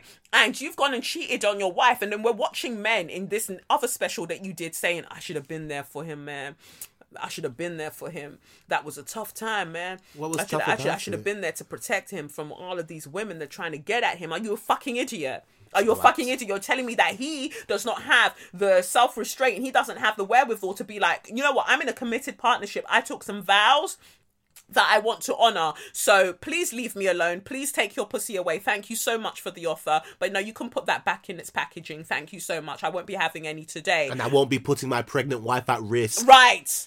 But you did not feel the need to do that. How many women were even in that room? Because it was more than one. Look at you and your short self taking more than you can handle. But you, there was more than one woman in that room, and it's only because you were being blackmailed that you came out. But see, short men are also stingy because you didn't want to part with money. Mm-hmm. Is why you came. Why you forward. came out forward and said it? Because if you had shame, you would have kept it quiet. You'd have paid that money. oh, brilliant point. Brilliant, brilliant point. You're just short and stingy. Yeah, that's why you then try to flip the narrative that some people are trying to ruin me and I've got a target on my back. Well, it, the target is so low down. so, like, You are not like you're not a hot. Please. please, please behave yourself. And it's the way that black men are complicit and enable, they're enablers of other black men to do these violent things. That is what we're seeing here. You went and cheated on your pregnant wife. So we're hoping that you would have learned from the first time that you were disrespecting your first wife, but you haven't. So that's showing that even when you you feel like you've upgraded in your life, you still there. So that's something within you that you need to address because it's not about the woman any. It's Yes. never about the other person. It's about you and the insecurities and the the this um the illusion of um, lack and scarcity that that ex- exists within yourself. That is what the issue is. But the fact is that you made this choice, you made this decision. Yet other men are coming to say that they should have protected you. They should have kept these women at bay from being able to lure you because obviously it's the women's fault for luring you into their nest and and into their snare and and and and devouring you and Mm-hmm. then recording it. You had no part to play in that. What a fucking idiot. and, and, and just a bloody liar as well. Just a bloody, bloody liar. I feel like he is. I think he's going to regret it. Of course, no, he's, he's definitely. and, regret it. But what pissed me off was the because I came in to see the aftermath, and so I'm seeing other people setting up rooms now, talking about oh, the treatment of Kevin Hart is going to make other celebrities not want to join Don't join. Fuck off! Don't join. Like, why is that your concern? Other people wanting to join Clubhouse, like because of the way Kevin Hart was treated. Kevin Hart shouldn't have been a fucking idiot. Yes. Then you know it's really, really that simple. Yes, And, and- again, it's a black woman that started this room, and I know that in the room that you were in, black women were there moving mad as well. Because you two, you're also enablers, mm-hmm. all for the sake of hashtag Black Love. Make it a love that makes sense, not this bondage, not this fucking spiritual bondage that you want to be in. Make it be a black love that makes sense. Black hashtag Black Love It's not about enabling black men to continue being violent towards you. Get your mind out of the fucking gutter. Please. So like black women are also were also in that room basically defending him, and then uh, black women went to go and create the other room about oh celebrities aren't going to join Clubhouse and. People were trying to say to her that no, what he did was bad mind. And what you also failed to mention is that the one man that came to come and defend the women in the room that Kevin Hart was in was a white man. was a white man. Was a white man, and I'll also give it to this other guy as well, who is a black guy. His name is Mouse. I think he features on the Grapevine. I think people know yeah. him on the Grapevine TV, who we're not really big fans of. But yeah, he was he was really talking up the things as well. But it was the white guy who really made that standout point, which was whenever a woman, black woman, talks on here, all the men shout her down or talk Mm. over her. He's and he's he's he's he and he's talking as a man as well. And he says, as I'm talking to you guys right now, you're not even talking over me. yeah. So ah, it's it's it's very interesting. Clubhouse is an interesting phenomenon. I want to see how it continues to evolve and and what celebrities join. I also want to mention Joe Budden joined and he kept stum. Ah, he, he- kept You- you quiet. know and the black girl's been wanting like- him. The black girl's been wanting him. They I joined another room after and one of the black girls was like, Did Joe Budden say anything? Did Joe Budden say anything? What did Joe Budden say? What did Joe Budden say? What did Joe, like literally because they will cu- they will deal with you, Joe. So don't you ever Don't even open your mouth. I was in the room the other day, um, well, last night I think it was, at the time of recording this, and Joe Budden was in the room, and they were talking about some freaky things that they like doing, and he was just like, "I'm gonna admit, I'm gonna admit it. Like, I like being choked, oh, and I wish I could have been on that stage because I would have said." You like being choked. Interesting. Ah! you also like choking your partners. Yes. You also like choking your partners. And did they causing cons- miscarriages. Oh, did they consent to that?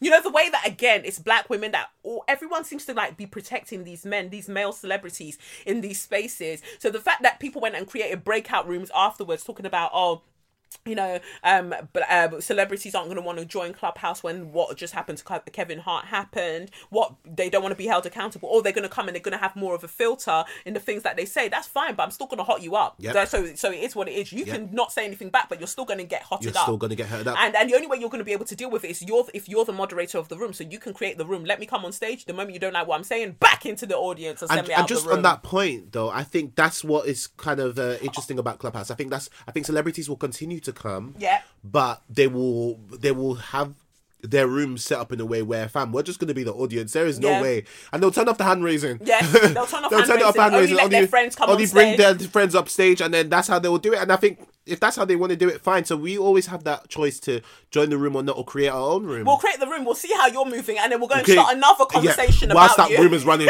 and you will see people leaving. we'll ping people into the room. are messy. Yes. They'll come into your room, they'll be like, eh, eh, eh, and they'll go into the room that's absolutely dragging Yes, and you. they'll go back into the room Yes, and tell tell you what's and- and happening. go and bring you more information. Yes, so, it- we'll just do it that way. So there's still there's still a way for people to still have their conversations, and you'll see the title of the room. What the fuck are they saying over there? You know, like you'll see you'll still see it. But it's just interesting to me that when he was being challenged, he was telling the moderator to move someone to the audience. Oh yes, I forgot to mention that as well. So one of the girls, um, it was, I think it was Edel Edo. I want to say it did the two ways just in case. Um, she was like, she after she made her comment or whatever, he was like, okay, can we move her back to the audience now? Can we move her back to the audience? And luckily, a, an, another uh, woman was a moderator, and the, woman was like, I'm not comfortable moving her. If she wants to move, she can move, but I'm not comfortable moving her um, um back to the audience. I'm not going to do that. Like she said that to Kevin. I was like, Good. good girl, Good. good girl. I should go and silence another person because you don't because like you don't what- like what she's saying. It's fucked, and it shows. It really shows that mentality that a lot of them have. Like, if he, if you're gonna walk into a room like that, no, it's a virtual room. if, you're gonna, if you're gonna go into a clubhouse room like that, you need to go with no. You need to go as humble as possible. Do you get me? You're not no. No, but my guy said, "Gu- guys, treat me like a regular person. Just treat me like a regular. Y'all go ahead. Just treat me like a regular person. Then they started treating you like a regular person. You didn't like it. you wanted to. You wanted You to. like you wanted, it? You wanted to move back. You wanted her to move back to the audience. Right. Regular person can't request that, huh? Right, you firm it, firm it, firm the L because this is the, what gets me about these comedians. Like, you must be sensitive as fuck because you all want to run jokes like you're not sensitive, like it's everybody else taking your jokes the wrong way. But now you're in a room where real, everyday, real life, everyday people are telling you about your clout and you can't take it. So, mm, you should rethink that career, boo. Mm-hmm. Really rethink it because it, no, it, it was just mad. It was just mad seeing how everything played out. But I ended up going into another room where I felt like they were having, they call that room critical thinking on this app. And I thought that's my room. And we were genuinely having the conversation that needed to be had that wasn't being had in that, oh, celebrities won't come to Clubhouse room because that woman that was moderating was just being a fucking idiot. And she was there going, um, guys i'm gonna be real with y'all. I- i'm from chicago okay? And um my, my father's in prison. And whenever i speak to my whenever i speak to my father he said to me he's always said to me that um you know like you gotta show respect. You can't talk to a man in, in in some type of way. You gotta show respect. And i'm you know i'm not saying that like um you know you gotta show everybody respect. But if you're calling men dick riders where I'm from in Chicago, you calling men dick riders? I'm a woman of God, but I can tell you that some things would have gone down. You don't talk to men like that. And I just thought, you're so concerned about how the men were being talked to, but you and your cunt of a self are not worried about how your fellow women were being talked to and talked over Ugh. Like some women just have their priorities fucked Birds. up like ah like but it was just yeah it was just interesting to me how the whole thing played out but i'm glad he got dragged and if he comes back again like they should deal with him again there's no room that he will enter that suddenly the conversation won't switch No. they could be talking about paint on the wall he enters and like so kevin Kevin, literally, and I love that about the room. The way you kind of just abruptly walk in, it's like, oh, oh, Kevin's here. No, I need to start more rooms. The room I had the other day was really, really good. Just um, checking in on dark skinned black women, how they're doing. We had such a great, great conversation, and people want me to do another room. But I'm just trying to kind of um, manage my energies at the moment. Just like the tarot said, I feel like I give so much to other people, and I barely have enough for myself, and which can lead to me feeling resentful and be like, nobody cares. Sounds like you need to put a cash app in your bio.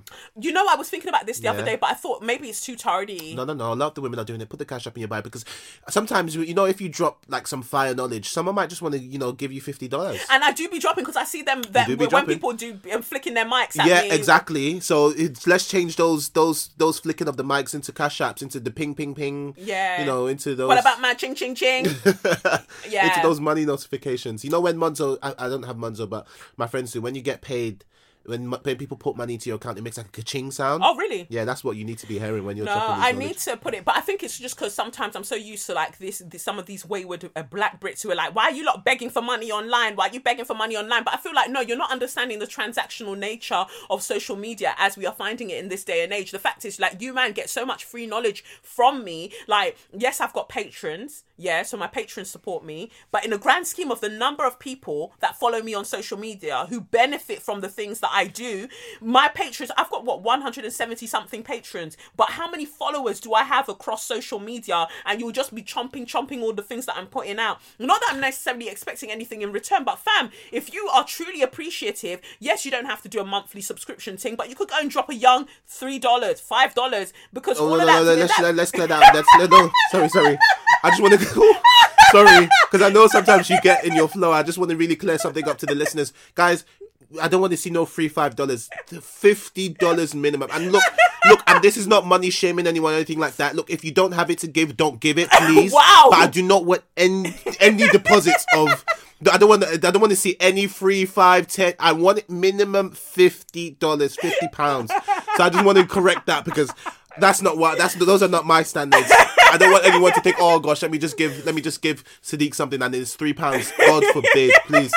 You're putting me in the worst position by giving me three pounds. So please don't. Yeah. So again, that's the lesson as to worth knowing your worth. know your worth. There you because go. I'm just like, but no, honestly, I'll probably add it because at the moment my bio just says a baby girl and a baby. yeah, no, girl. put the cash up in there. Let people know because you know people are generous and stuff. So And Americans just have a different mentality to Oh how they God, consume they knowledge. do. Like they don't see it as a thing. Like, oh, you got your cash app. Oh, here you go. Maybe Joe Biden will even see my cash app there one day. I'm dropping fire knowledge, and he's like, okay, Sure. let me give her money. I And mean, I'll thing- still cost you, but I'll take I'll still it. take the money, and that's and that's what I like about you because we're the same in that sense. Where I'm never going to say no to money. No, No, I'm never. You're not going to offer me something, and I'm going to say, I don't care who you are. I'll take it, and we'll still cuss you out. you get what I mean? Money makes everything okay. So yeah, they say money makes the world go round, and it makes my mouth go round. I'll, I'll still cuss you Whoa, same way. pause. Same way. Oh, pause. pause. pause. Think about that Oh, one yes. again. Yes, please. So Because you're good with your words, so that seemed to. that's it. If you, it just, you just, it just flowed a bit too smoothly. That one. Oh, I feel like there are certain things that you can say on the show, but then you still remember that. Oh, I'm still recording it with my sibling. Yeah. I still think about when you thought you saw a condom in my. I, can we not talk about that, please? I'm not talking about that. that was hilarious. Anyway, moving on. Um, TikTok. So I was watching a clip of the real. Um, the real, not the read, my favorite podcast. No, the real, which is a show um on American TV, and the host is kind of like Loose Women, but um in America, and it's got black women. Um, and they were having a conversation about how prisoners are on TikTok. Yep.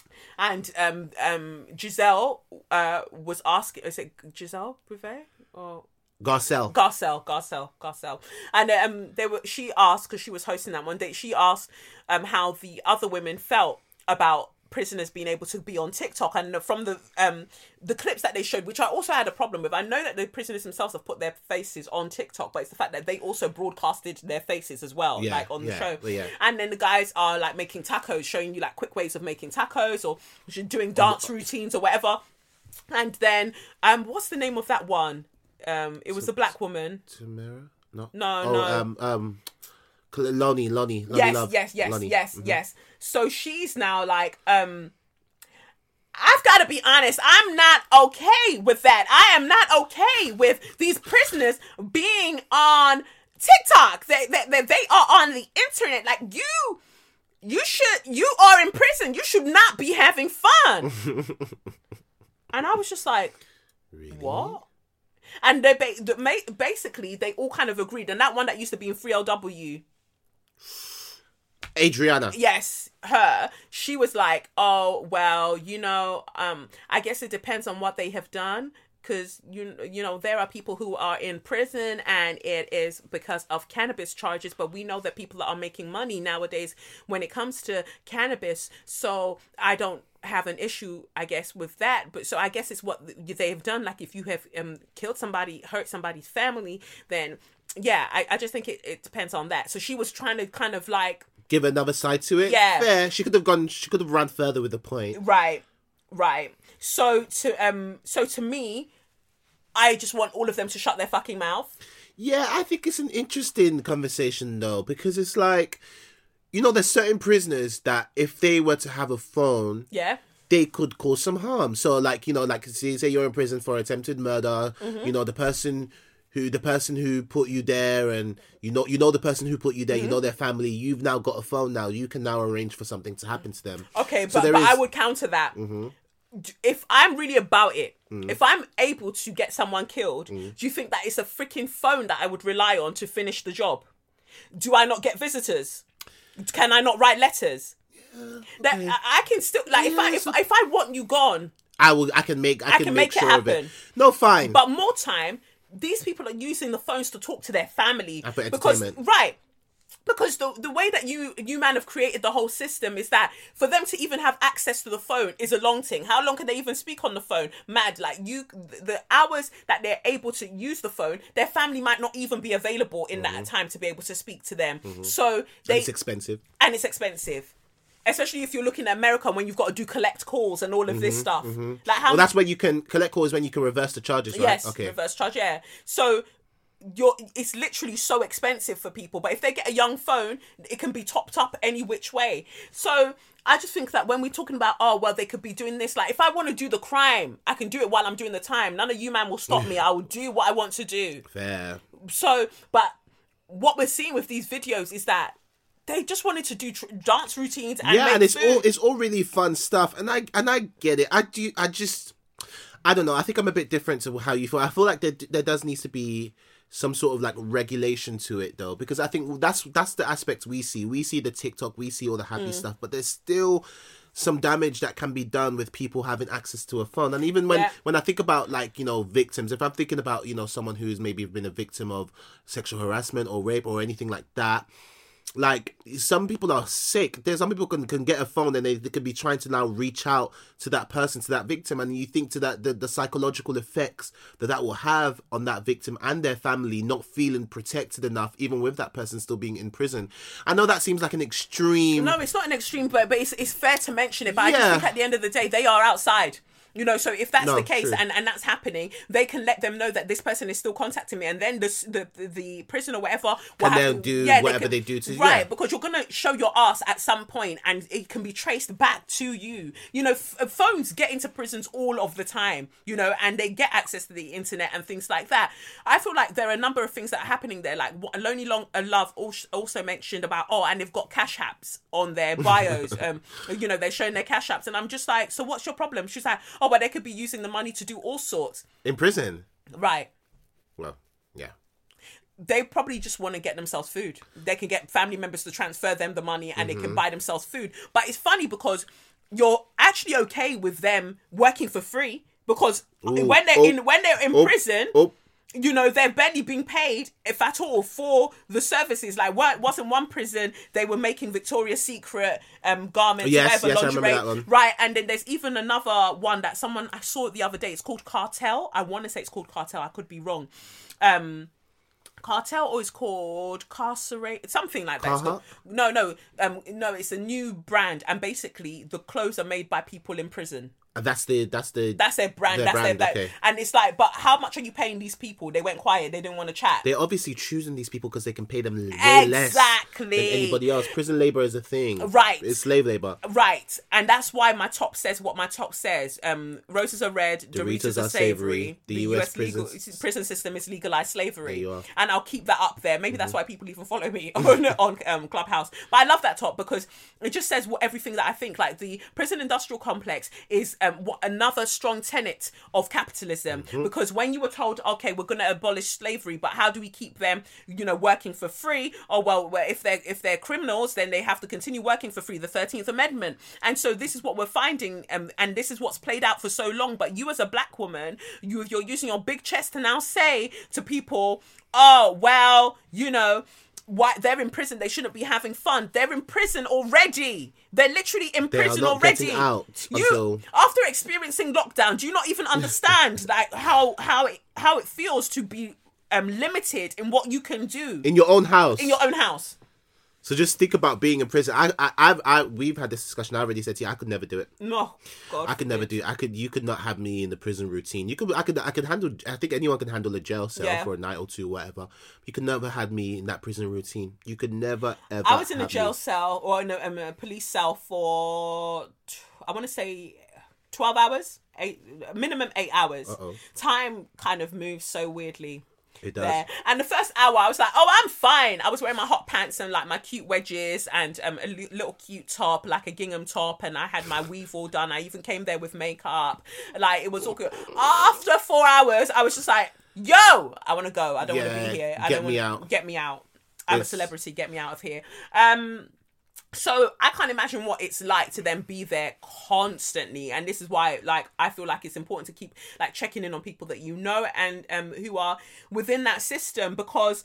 It, it really fucks with people's minds, you know, and especially with the pandemic happening, you lot weren't confirmed. Why, why didn't you do um, a segment concerned um, with concerning the um, COVID nineteen rates for prison inmates? Um, you didn't do one on that, but you're concerned about them being on TikTok because for them to have any joy bothers you more than them fucking dying within that system because the prison a- a- appeals to that uh, side of us that that wants revenge, you know, and and wants it at any cost. But that that means that we're going to continue this cycle because if prison systems are not rehabilitative then they're purely then just um, punitive right? And so they're not serving anybody and that's why the number of um, um, um, inmates that come out and then reoffend is so high. Yep. Because you're not fixing anything. So yeah, you can keep them in there as long as you want to, but when they come out, because of how little care they've received, they're likely to do the same thing. And you're giving them all of these courses under the sun to do when they're in there. But if the average person, when they come out or business, isn't willing to hire them, are they not going to go back to the same thing that they were doing? You're not having these conversations, the very real conversations that you should be having. It's easier to focus on the fact that oh, they're on TikTok and they're being given a little bit of money, yeah, but they're getting more money that they're probably getting from all the work that they're doing day in day out. Period.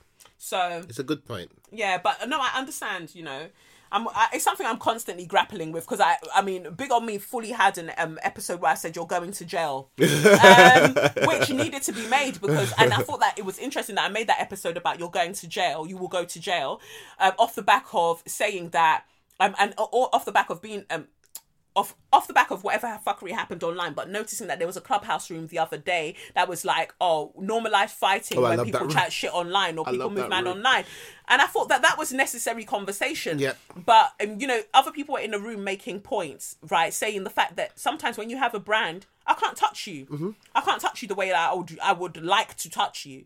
So where do we go from here? Well, then you know I'm going to leave the the long arm of the law to deal with you. Yep. And I always say, like, I, feel, I think we were discussing it as well. I feel like sometimes you need to fight people in three different realms. So you've got the virtual, you've got the virtual realm, which is could be Twitter, Instagram, social media, whatever it is. You deal with them there. Then I feel the most important um, realm, the spiritual realm. For those who don't know, it's where you get your babalawos involved. You get what I mean? You have to have a minimum of three of them, and then it's the reality. And then when you see them in person, the you deal with them physical in the, realm, yeah, physical realm, and yeah. then you and then you deal with them there. So I always say, yeah, three three realms You've I'll deal with keep you the in. energy for all of them. Mm-hmm. Keep the energy for all the realms. Yep. Because if you're not about it, if all you are about is the virtual realm and you don't know all the other realms that will I fuck with, You will die. That's, I'm I'm just, I'll cut to the chase. You will die. You'll you'll be gone. You will be gone. so just behave yourself because you don't know whose ancestors you're offending with the fuckery that you lot like to come with. Just because you're feeling a little bit insecure, you're a bit threatened by another black woman's success, you'll be chatting shit online. I, mm, I me, I've said my own shit. Anyway, moving on to um PETA, the um the uh, Turkey. yeah. Uh, they, they, PETA, they stress me out, boy. But I think that they know that they're doing it at this point and they love to antagonize people because I don't understand what other reason that they could have. So that's PETA is in P E T A, um, the little fuckers that like to tweet bullshit all the time um, in the name of protecting animals.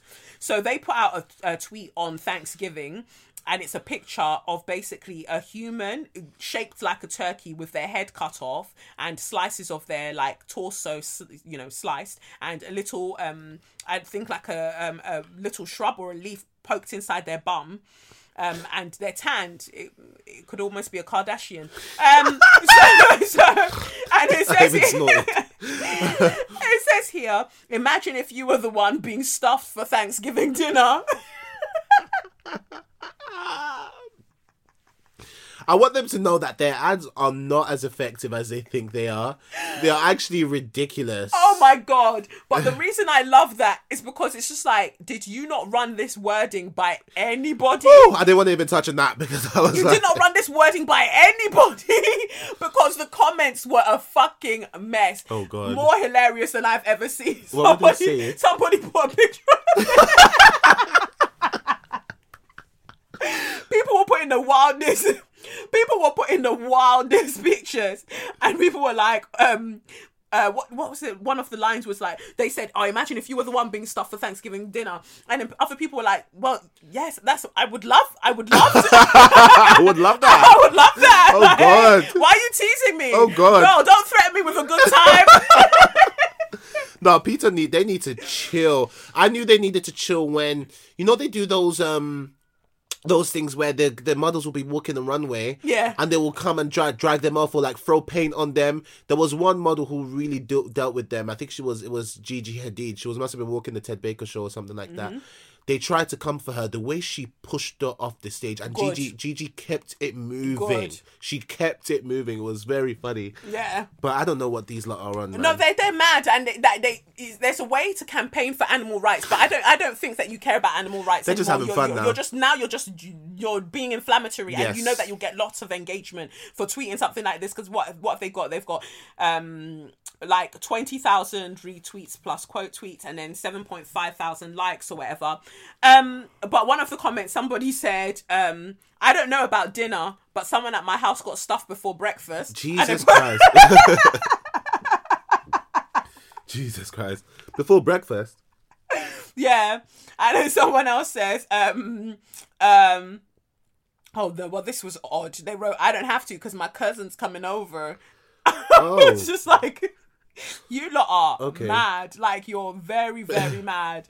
Um, Yeah, but they brought out people's madness. yeah. They brought out people's madnesses. I remember this. I have a colleague at work who, because I had, I was wearing my Canada Goose jacket, and the fur on the hood is real, I guess. Mm-hmm. And she really felt to like just stop me and lecture me about it. And I thought to myself, so if I tried to do this to you about racism, how would you, how would you react? Would you ever If reacted I the same? start- If I stopped you, I'm walking to my desk. You've stopped me to lecture me about me wearing fur. If I stopped you and said, "Do you mind if we just chat about racism for a sec?" Can you- I, can just, I just? you know the you know just this outfit that you're wearing? Are you aware of the people who are paid pennies, Oh, there you literal go. pennies to make it? Like, can we discuss that? You ready for that chat? Right. No? This lip filler that you're really doing, you're really doing up lip filler this day. Who are you trying to emulate? I just want to understand. Be nice to know. Would oh, be lovely to know, but you know they don't. They're not ready for those conversations. That's why they like to just move mad in in and any be doing way. save the earth and, Oh. and and animal fur. I just feel like there's so much going on right now. I just cannot. I cannot protest animal rights right now. Right I- And. I wish I had the privilege to be able to just only worry about things like animal rights. Mm. But another day, another time. Right, but the only reason is that I bet you the moment animals start speaking, well, speaking the language that we understand because they already communicate and they already have their own language. But if we were to understand what um animals are saying and they were and they were able to assert themselves, I promise you, white people would give up on them because they only like animals because animals don't chat back. Oh yes. You know that's know why that. they were and they and, and, and initially some of them were enjoying the abolition of slavery because they were like oh but they can't read they can't write so Mm-hmm. they'll just go along with us. When black people started chatting back and really reading and back writing. and really writing their bits and publishing it, then they were like oh no fuck these niggas They're doing- Segregation. yeah that's forget that don't want any of that so yeah that's why they like animals because animals can't cuss them custom to blood clot. Um, then we see that um, a funeral employee has been sacked after taking selfies of Diego Maradona's dead body. R.I.P. Maradona. R.I.P. Um, it says here, funeral worker tasked with preparing Diego Maradona's body for the soccer legend's wake is out of a job after posing with the body for a disgusting selfie. The funeral wo- uh, worker allegedly crept up to Maradona's open coffin and gave a thumbs up in the selfie, sparking outrage from the owner of the uh, Buenos Aires um, funeral parlor, who promptly fired the guy. Um, the English tabloid Mirror Sport, which first reported the story, obtained the photo but opted not to post it on its website. As we reported, the soccer legend uh, died Wednesday after suffering a heart attack. Um, he was recovering from emergency brain surgery earlier this month. Um, as mourners paid their respects around the world with touching tributes, all hell broke loose Thursday in his native country, where violence erupted as thousands of mourners tried to force their way into president into the presidential par- palace, where Maradona is lying in state. Uh, cops tried stopping folks from entering the building, following orders from the family. Fans clashed with police, who fired tear gas and rubber bullets to control the violent crowd. Um, we don't know if anyone was injured. Of course, you don't know. That's all you know. That guy needs to go to hell. The guy that took the picture, by the way. Yes. He needs to go to hell. I think things I just. What I has just social media done it- to people? Oh God, I don't have it in me. It makes me think about what they did to Kobe Bryant when, um, you know, the police. These are police officers, right? Yeah. They got to the scene and they were taking pictures of the scene and literally on their personal phones taking pictures of, because obviously their their body parts were everywhere, so they were taking pictures of all of that and I just thought to myself that is just oh with that like something like that is in front of you and that is what you pull from your heart to do I just think it's crazy to me. It's absolutely crazy to me Maradona should have slapped him, like woken up and slapped him.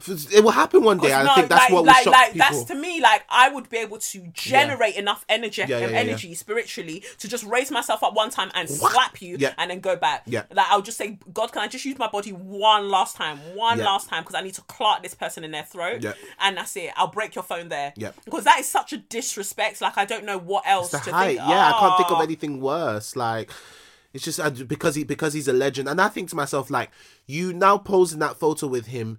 You were. Did you now want to now make money off that picture? Well, and you, well, you sent it. You sent it to the mirror, and they chose not to post it. oh, oh, yeah, but that's what you so said. that's yeah. what. Yeah. So you wanted chose- to. So you wanted to make money off it for being. But person- wouldn't they have paid him already for the picture? Maybe because they're sick like that. Because they, they said needs- that they had it, but they chose They not to chose not to it. so he- they would have had to give him something. Yeah, yeah. so that's t- that would have totally been up to them. Yeah, no, I think it needs to be. There needs to be. Is there a law around this? I don't know if there It's like an invasion of privacy or something. There needs to be some sort of law because he needs to go to jail. But would they put that law in place when um, Britain goes about like grave robbing all the time in the name of archaeology? And, po- and taking these people's remains and putting them in um, museums. And It's only the pictures- ethnics that what they do that to though. Yeah, When they always when they when they were digging up the mummies the other day. yeah. The mummies that you've been told not to dig up, but you keep going Keep there. yeah, going there. They will. They one day they will do it, and they, all of them will just go blind.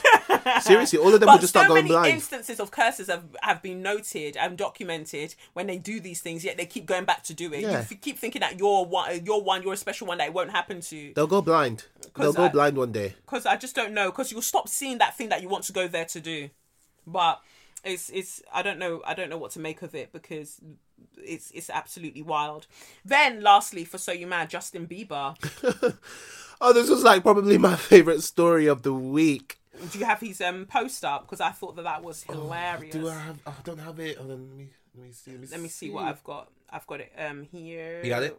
Yeah, let me see. Here we go. So Justin Bieber um was nominated in the pop category at the Grammys. Um he wasn't happy about this. Biebs was not feeling this. He did not believe that he needed to be in that category. So he said on Insta, to the Grammys, I am flattered to be. He wrote this in. I mean, this is his iOS press release. Clearly, he wrote this in notes. Says to the Grammys, I am flattered to be acknowledged and appreciated for my artistry. I am very meticulous and intentional about my music. With that being said, I set out to make an R and B album.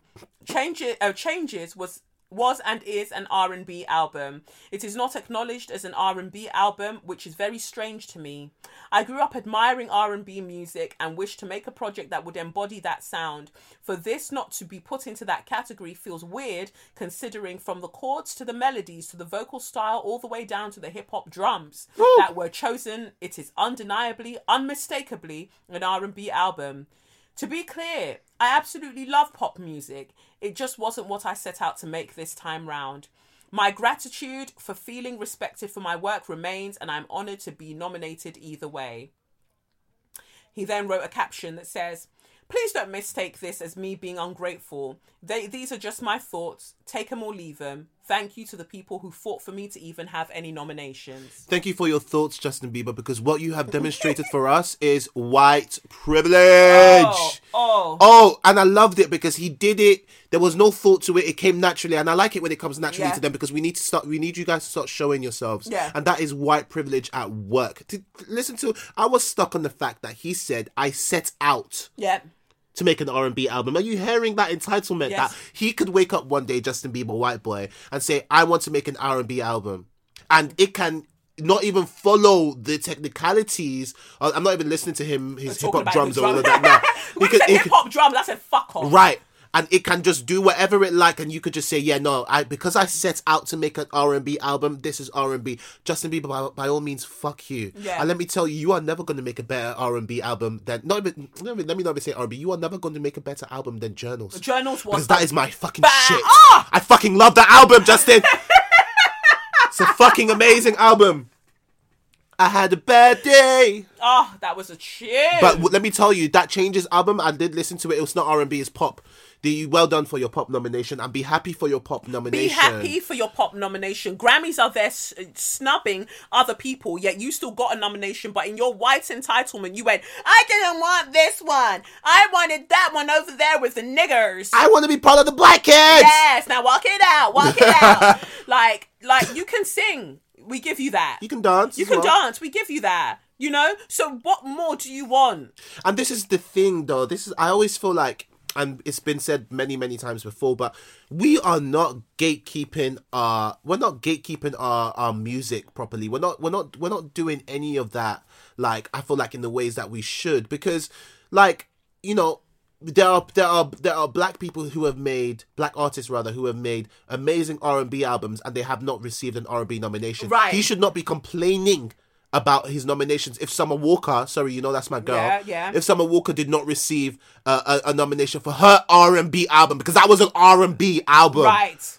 But you got a nomination, but you still want to be here in these spaces crying. And what's funny is that when Beyonce released one kind of track and then they were they termed it country, the whites were mad. Oh my god, they, were, crazy. enraged. They were crazy over Lil Nas X on Right, old, oh, old oh, Town oh, Road. Right.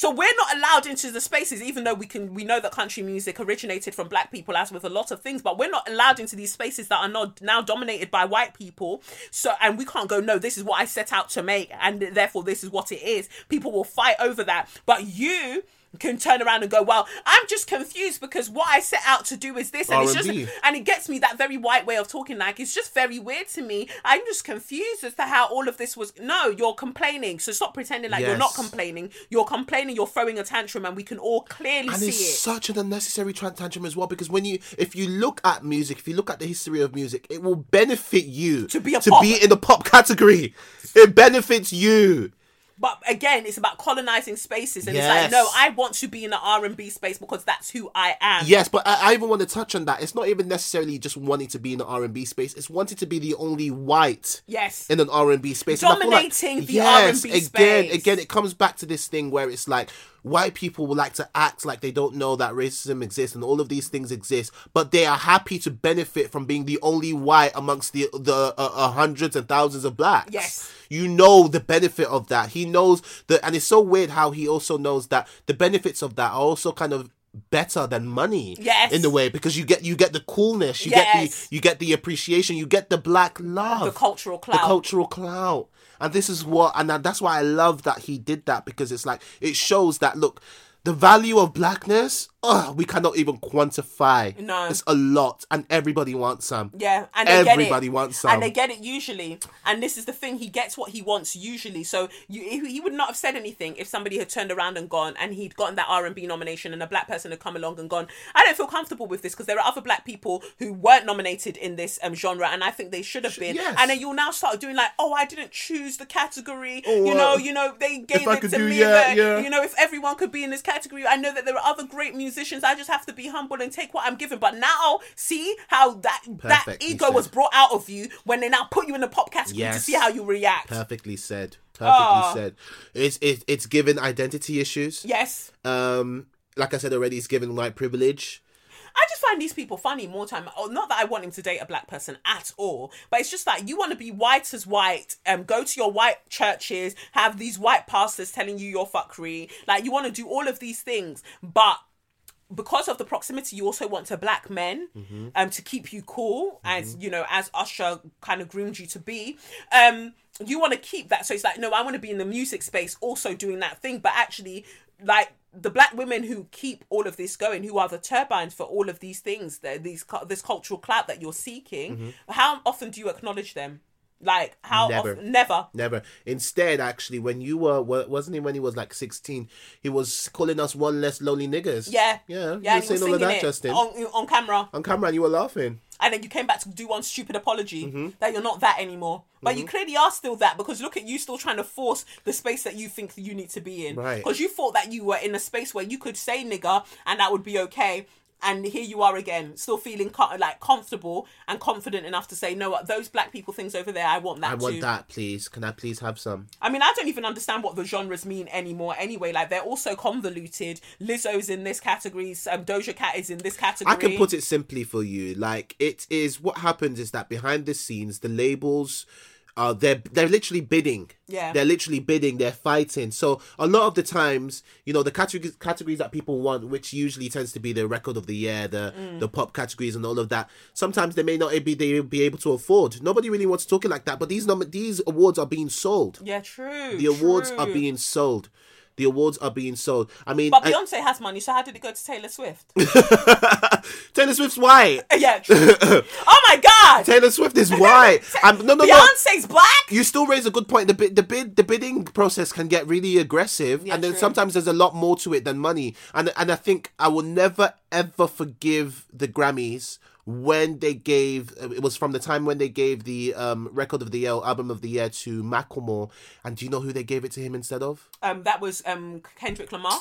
Yeah. Have you listened to Pimp? Have you listened to that? Of course, but what got me was the message that Macklemore sent to Kendrick afterwards. I thought, if you don't fuck off, imagine you're trying to console Ugh. Ah. me. Every time a white person does that to a black person, I cringe. Like when Adele was like, "Oh, you know, I received this award. It should have been, you know, Beyonce. Beyonce, and whatever." It makes me cringe because I'm like, so if you know that, go and re- rectify Yes, it. yes. Go and rectify And it come and right give it to me now. Come and give it to me and right I'm not now. Even, when it comes to Adele, I'm not even necessarily saying that you don't deserve it for the music that you've oh, been no, 'cause making, but if you, but, but yeah, but if you are opening your throat to say this shouldn't have gone to me, I know who who it should have gone to. You should have rectified it. and see that comment through.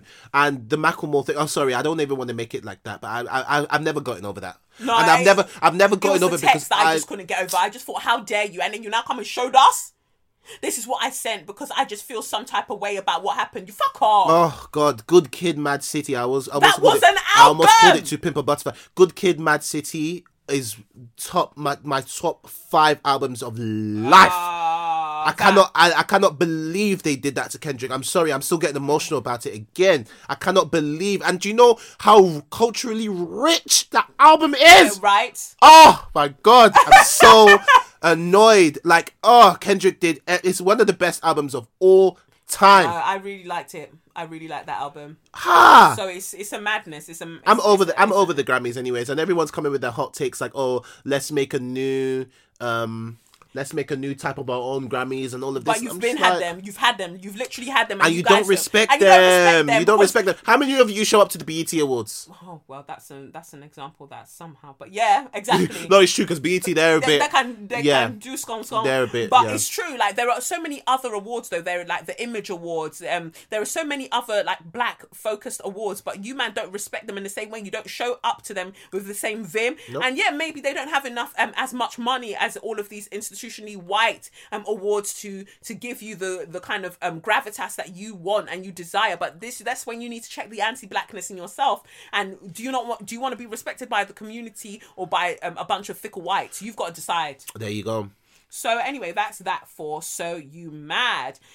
The only thing that's left is straw of the week, aka suck your mum. Whoop, whoop. We'll start this uh, straw of the week with this one. Then it says here, um, dear Kelechi, baby girl of all baby people, I wanted to start this email by expressing how grateful I am for your existence and all that you choose to share with the world. I've been a regular listener of the podcast and a follower on the gram for roughly one and a half to two years now and you have been such a great teacher in my life. Thank you so much for keeping your head up and giving us 10 out of 10 quality content on the regular, despite how people like to try you or deny your impact. I'm so excited for the interviews, the uh, books, acting roles, and general accolades and awards that await you in the future. Amen. I may be too late sending this in as I know that you record the pod on Sundays, but I would like to hand out a ginormous straw to a percentage of Ireland's men and the Irish government. Although I've always lived in the UK, my mother is Irish and I have a large family, the majority of my cousins being female, so this situation hits very close to home. I just want to give a trigger warning for sexual um, assault slash revenge porn slash child porn. This week, a server containing over 11,000 images of Irish girls was leaked online, you know, um, quote unquote, leaked dating back to at least July 2019. This was a collaborative effort by large groups of men on group chats and online servers, including both paid for content such as OnlyFans images and private, um, private, some of which um, from Snapchat and Instagram. Some of these images are of children 16 years old and under. What has followed is an onslaught of online abuse trolling and abuse and victim blaming. Ireland loves to promote itself as a progressive country, but let me tell you, the patriarchy still reigns supreme over there. There are no laws that protect people in this kind of situation. It is not illegal to share a picture of someone online without their consent. It is not illegal to use an image to blackmail someone. There are no laws regarding image based sexual abuse and revenge porn. If one of these women chooses to take these men to court, there are no laws to protect uh, to support her, but laws laws that could protect him, such as defamation of character, etc. The Irish government consistently lets women in these kind of situations down. A group of promising rugby players who were believed and acquitted over the rape of um, a woman, despite them admitting in their group chat a, um, a woman who had her underwear held up in court as proof that she had somehow invited being raped. It is enough to know that Despite the UK's laws, something like this could still potentially have massively detrimental effects on a person's life. So the thought that women in Ireland don't even have a chance in a police investigation or a courtroom makes me feel physically sick. In summary, I would like to hand out a straw to the Irish government in general, but I would also like each and every one of those boys to acquire multiple straws and suck their father's assholes, not their mothers, as the women of Ireland have been through enough as it is. I hope my, um, with my whole heart that the people affected by the vile action actions of these men are given justice and, and find peace and healing. Thank you so much for taking the time to read this. I can't drag people as eloquent as you can, so I just decided to state facts and not embarrass myself. Ha ha ha. Um, I hope you and your family have a phenomenal week. P.S. I also wanted to nominate Sadiq for Share Your Magnificence, as I know he's mentioned it in the past, and for being the definition of comeback king after consistently guessing the song names artists wrong, and for his commitment to alternative music facts. Oh, Thank you, Sadiq, for sharing your thoughts thoughts on the pod. You are um, you and Kelechi are amazing, hilarious duo. Oh, thank you. Alternative thank you. music facts. I love that. What's going on in Ireland, though? You really wanted to do that accent. That's what you wanted to do. um, no, Ireland has been going through it, and um, you know, I'm so proud of Irish women that are really, really challenging the patriarchy in Ireland. Because again, when we are so um, focused on the fuckery of England, we forget that there are other um people, other countries like really, really going through it. You know, um, you know, going through it with like the nonsense that um just patriarchy wields, white supremacist patriarchy wields. You know, first it was them fighting for abortion rights, and then now it's just like it's okay for um, men to just be sharing images of um, women and leaking all of them. So that means that, and this is what I talk about when it's like what we're talking about with um, Kevin Hart. Men know how to enable other men. So that means that you've gathered all of the images that you lot have been sharing with each other um, of women and girls. You've gathered all of them, and then they're now kept in a specific place, and then you've now shared all of it online. For what? Like, are you proud of yourselves? Like, is that something that you should be doing? It's a weird thing to enjoy. But it's it's it's that enjoyment of haha. She didn't want me to have it, but I got it. Again, power. Power. That's literally it.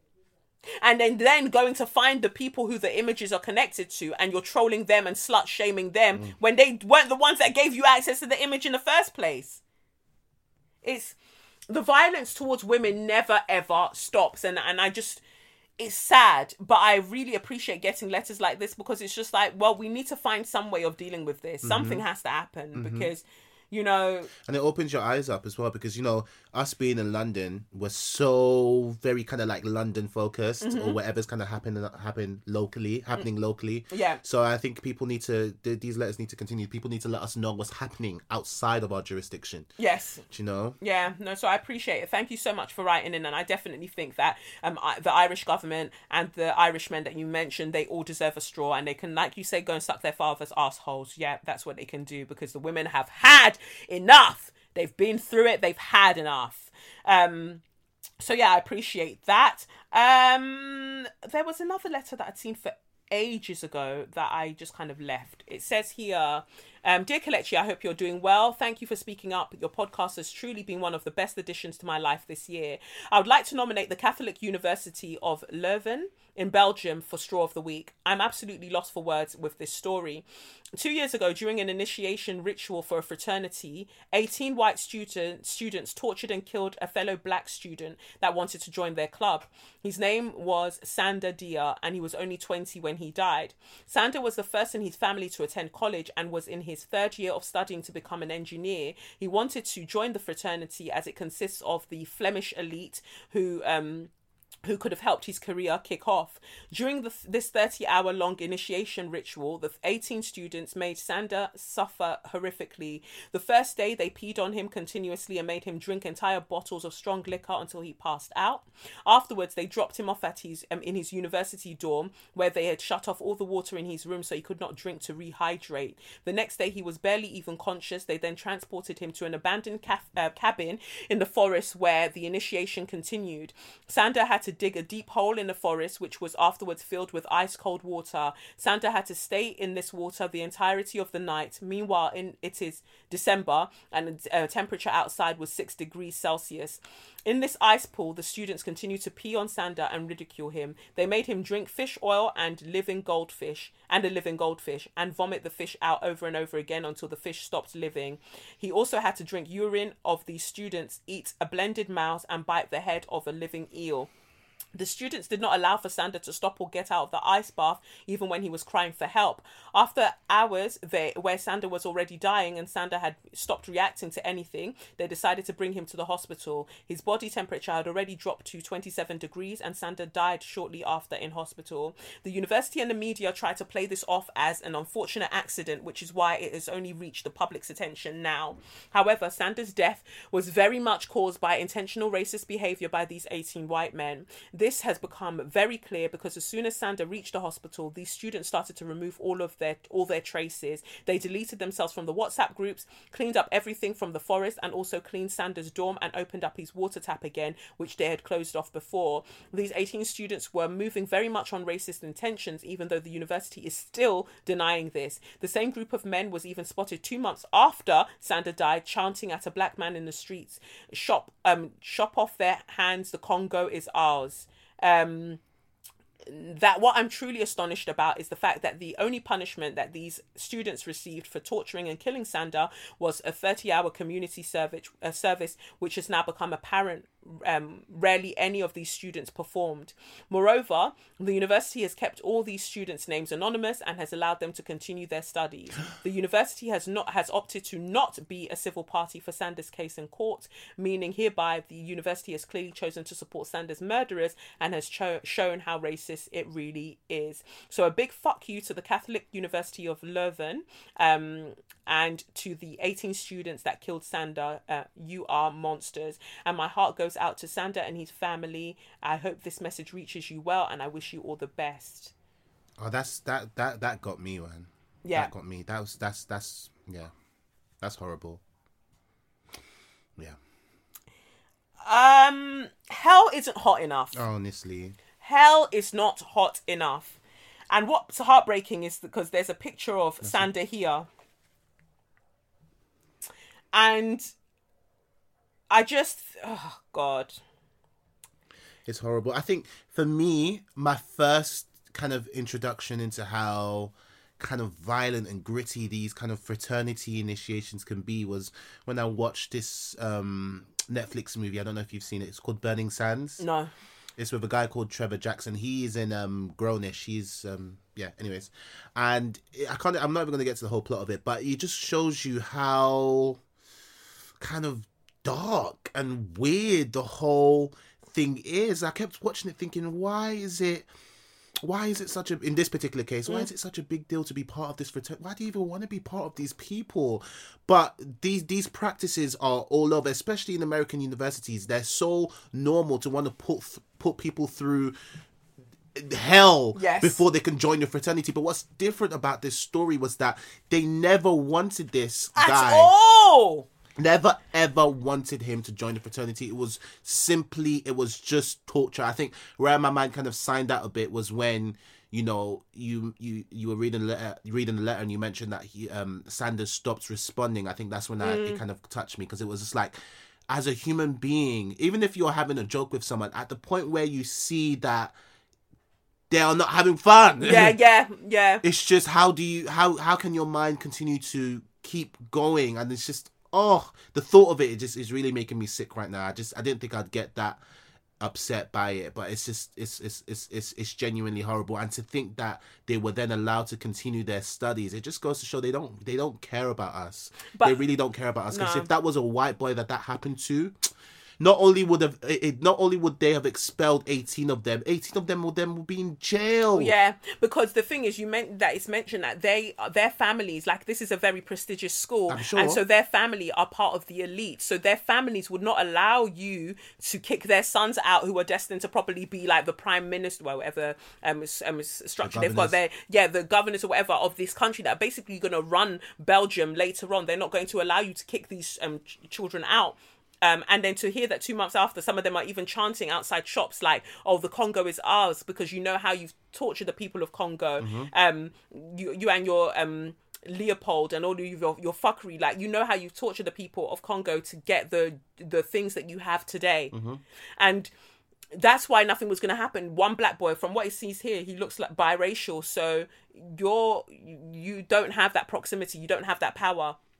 And even seeing his face just made me think of like, you know, Lev and having a son and just stressing to him the importance of the fact that you do not need to force yourself into these fraternities looking for protection. Like you have to demean yourself going through these very sordid ritualistic practices to prove your allegiance to them. Because after you've done all of this, you there's no going back. You don't come out of these No. fraternities like it's like a blood tie. You're now there, blood pact. Even when you now- graduate, all of that, you still, you guys will be, be meeting up every year. Yes. And you'll be doing the same initiations to the younger lot. Yes.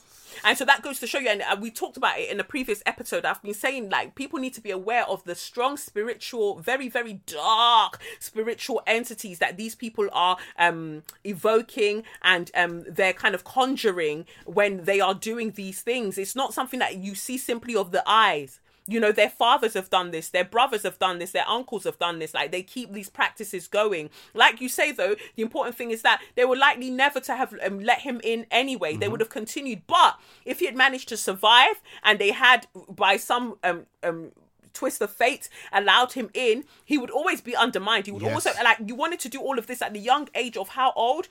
Do you wanted to do all of this to to get protection, to get belonging? And this is what we're saying in the tarot earlier.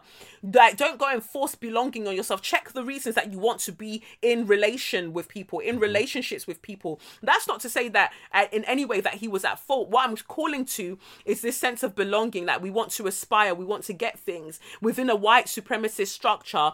We will always be the collateral damage. Yeah and because we're not even seen as worth anything or as worth much. And so my heart goes out to his parents um and as a parent i just think to myself rah like at this point, it's past me wanting you to do your community service or even wanting you to go to jail. I just know Right. my heart of hearts, all 18 of you would not see, you would not see life after that. Like, I promise no, no, you. no. It's like what you were saying about the three pronged attack. Yeah. Um, when, it- when, uh, in all the realms, I will get you. But I promise you, the strongest realm that I'll get you will be that spiritual Mm-hmm. Yeah. realm. Like, you will has to be. never, Yeah. your, your entire lineage going forward will never, ever survive. They will not, I promise you, like, past a certain age, they will not, I will, I will, I will call on every power Mm-hmm. that will ruin you and will that country will crumble to the ground Mm-hmm. because what there is no mountain there is no cave that you could go and hide in that I will not seek you out and I'll end your life I promise you that All 18 of you. all 18 of you i will take my time all 18 of you Mm-hmm. like you you oh god forbid like it's it Gives me chills, Oh! honestly. And that it was going on and your parents are none the wiser because you just want to do this thing because you want to you, it's about uh, you know being aspirational. Like we can't keep chasing things of this material realm because everything that is built upon is our suffering. Like when you really really deep it as black people to chase some of the things that we chase. Like i think about people getting knighthoods and things like that right? And like we uh, people wanting knighthoods as as um, a reflection of all the things that they've achieved in Britain, but really thinking about what it means to be part of the empire. Can you truly say that you are anti-racist? Can you truly say that you're about that life? And and you know some of them are getting it for their activism, right? Um, so wait, you're accepting a member of the British Empire. Let's break it down. No, no, go all the way to knighthood. go, go. Member of the British Empire. You're getting for your services to activism, which is hopefully to uh, overthrow white supremacist patriarchy That the British Empire. that the British Empire really just packaged and sold out to the rest of the world. Oh, I'm mind blown. Right. And so some of them are writing to the prime minister, writing to him to change the terminology. Can we not call it um, um, um, member of British Empire anymore? Can we give it a new name like Oh, um, um, yes, um, let's call it um, or, or officer of the British Empire, order of the British Empire, which is the next one or whatever. Can we change it to something like um, member of British Excellence? Um, but who's awarding it to you? Who's awarding it to you? Is it not the figurehead of the state? Yeah, is it not the figurehead of the country, which is a monarchy? And how did the monarchy have its power? Is it still not through um, um, colon- um colonialism and the uh, transatlantic slave trade? You still come back to the same thing. You can keep trying to lie to yourself. You change the- you- and change the change, semantics. and you change it like, oh, let's not use empire. Let's call it member of British excellence. There was never a British excellence. There That, was that's never a, no that's British literally excellence. a myth. It doesn't make sense what you just said. Member of British excellence, where? Where was Britain ever excellent? At what? At what? And when you answer the what, you realize why the term should not uh, uh, exist at all. Mm-hmm. Because the only thing that they were excellent at is, is oppression. So that's what you want to be a member of. Then fine. I would have said fish and chips because I love fish and chips, but that's about it. Was that even theirs? That's what you need to ask yourself. Point. So, Point. so to me, it's just like you can't keep. I know that you want to be validated by the state. We all want validation. We all want to know that we matter. We all want to know that our work matters and the things that we do matter. But who are you seeking that validation from? Because if it's the heads of state, you have to understand their complicity in the, fact that.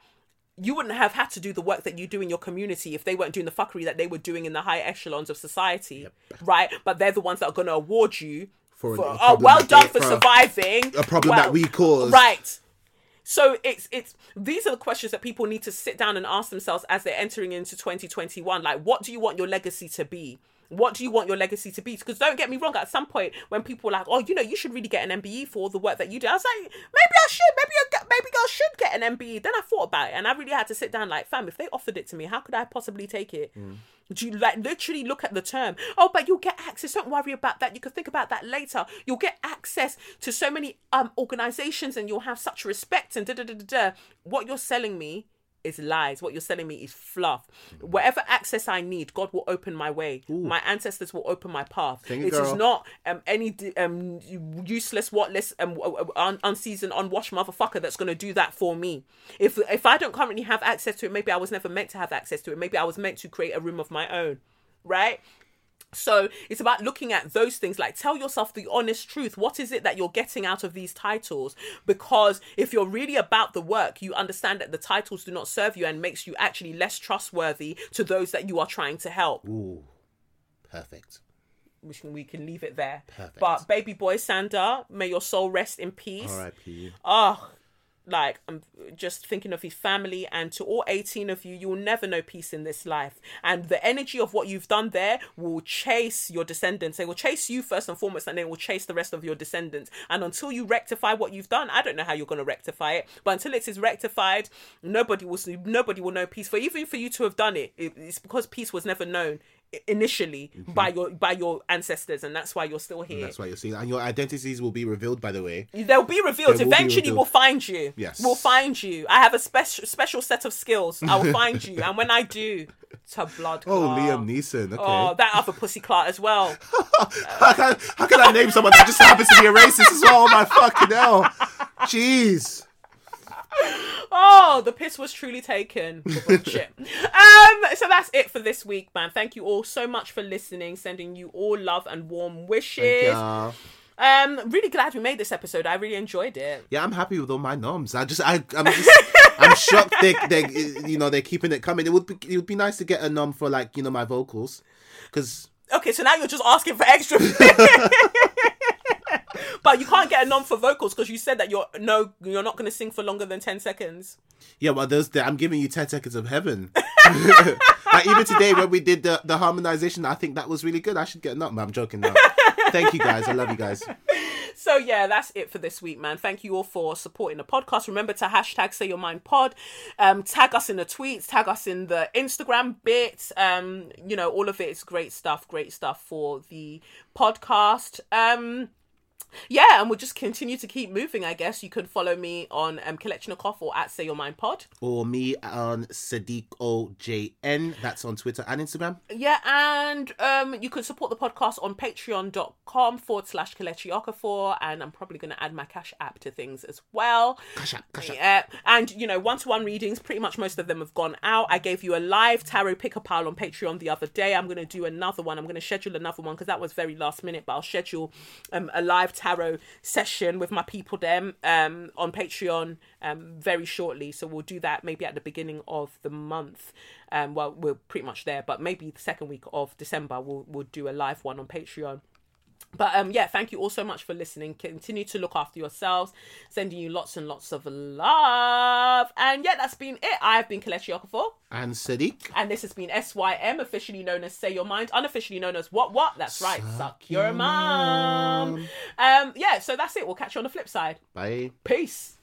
It's the Benz Brunani womanist, baby boys, baby girls, you need to hear this. If sit down, sit down, receive this realness. Make sure your cup's ready for the tea, we are go sip it here. Hard time scrolling for your long shorts.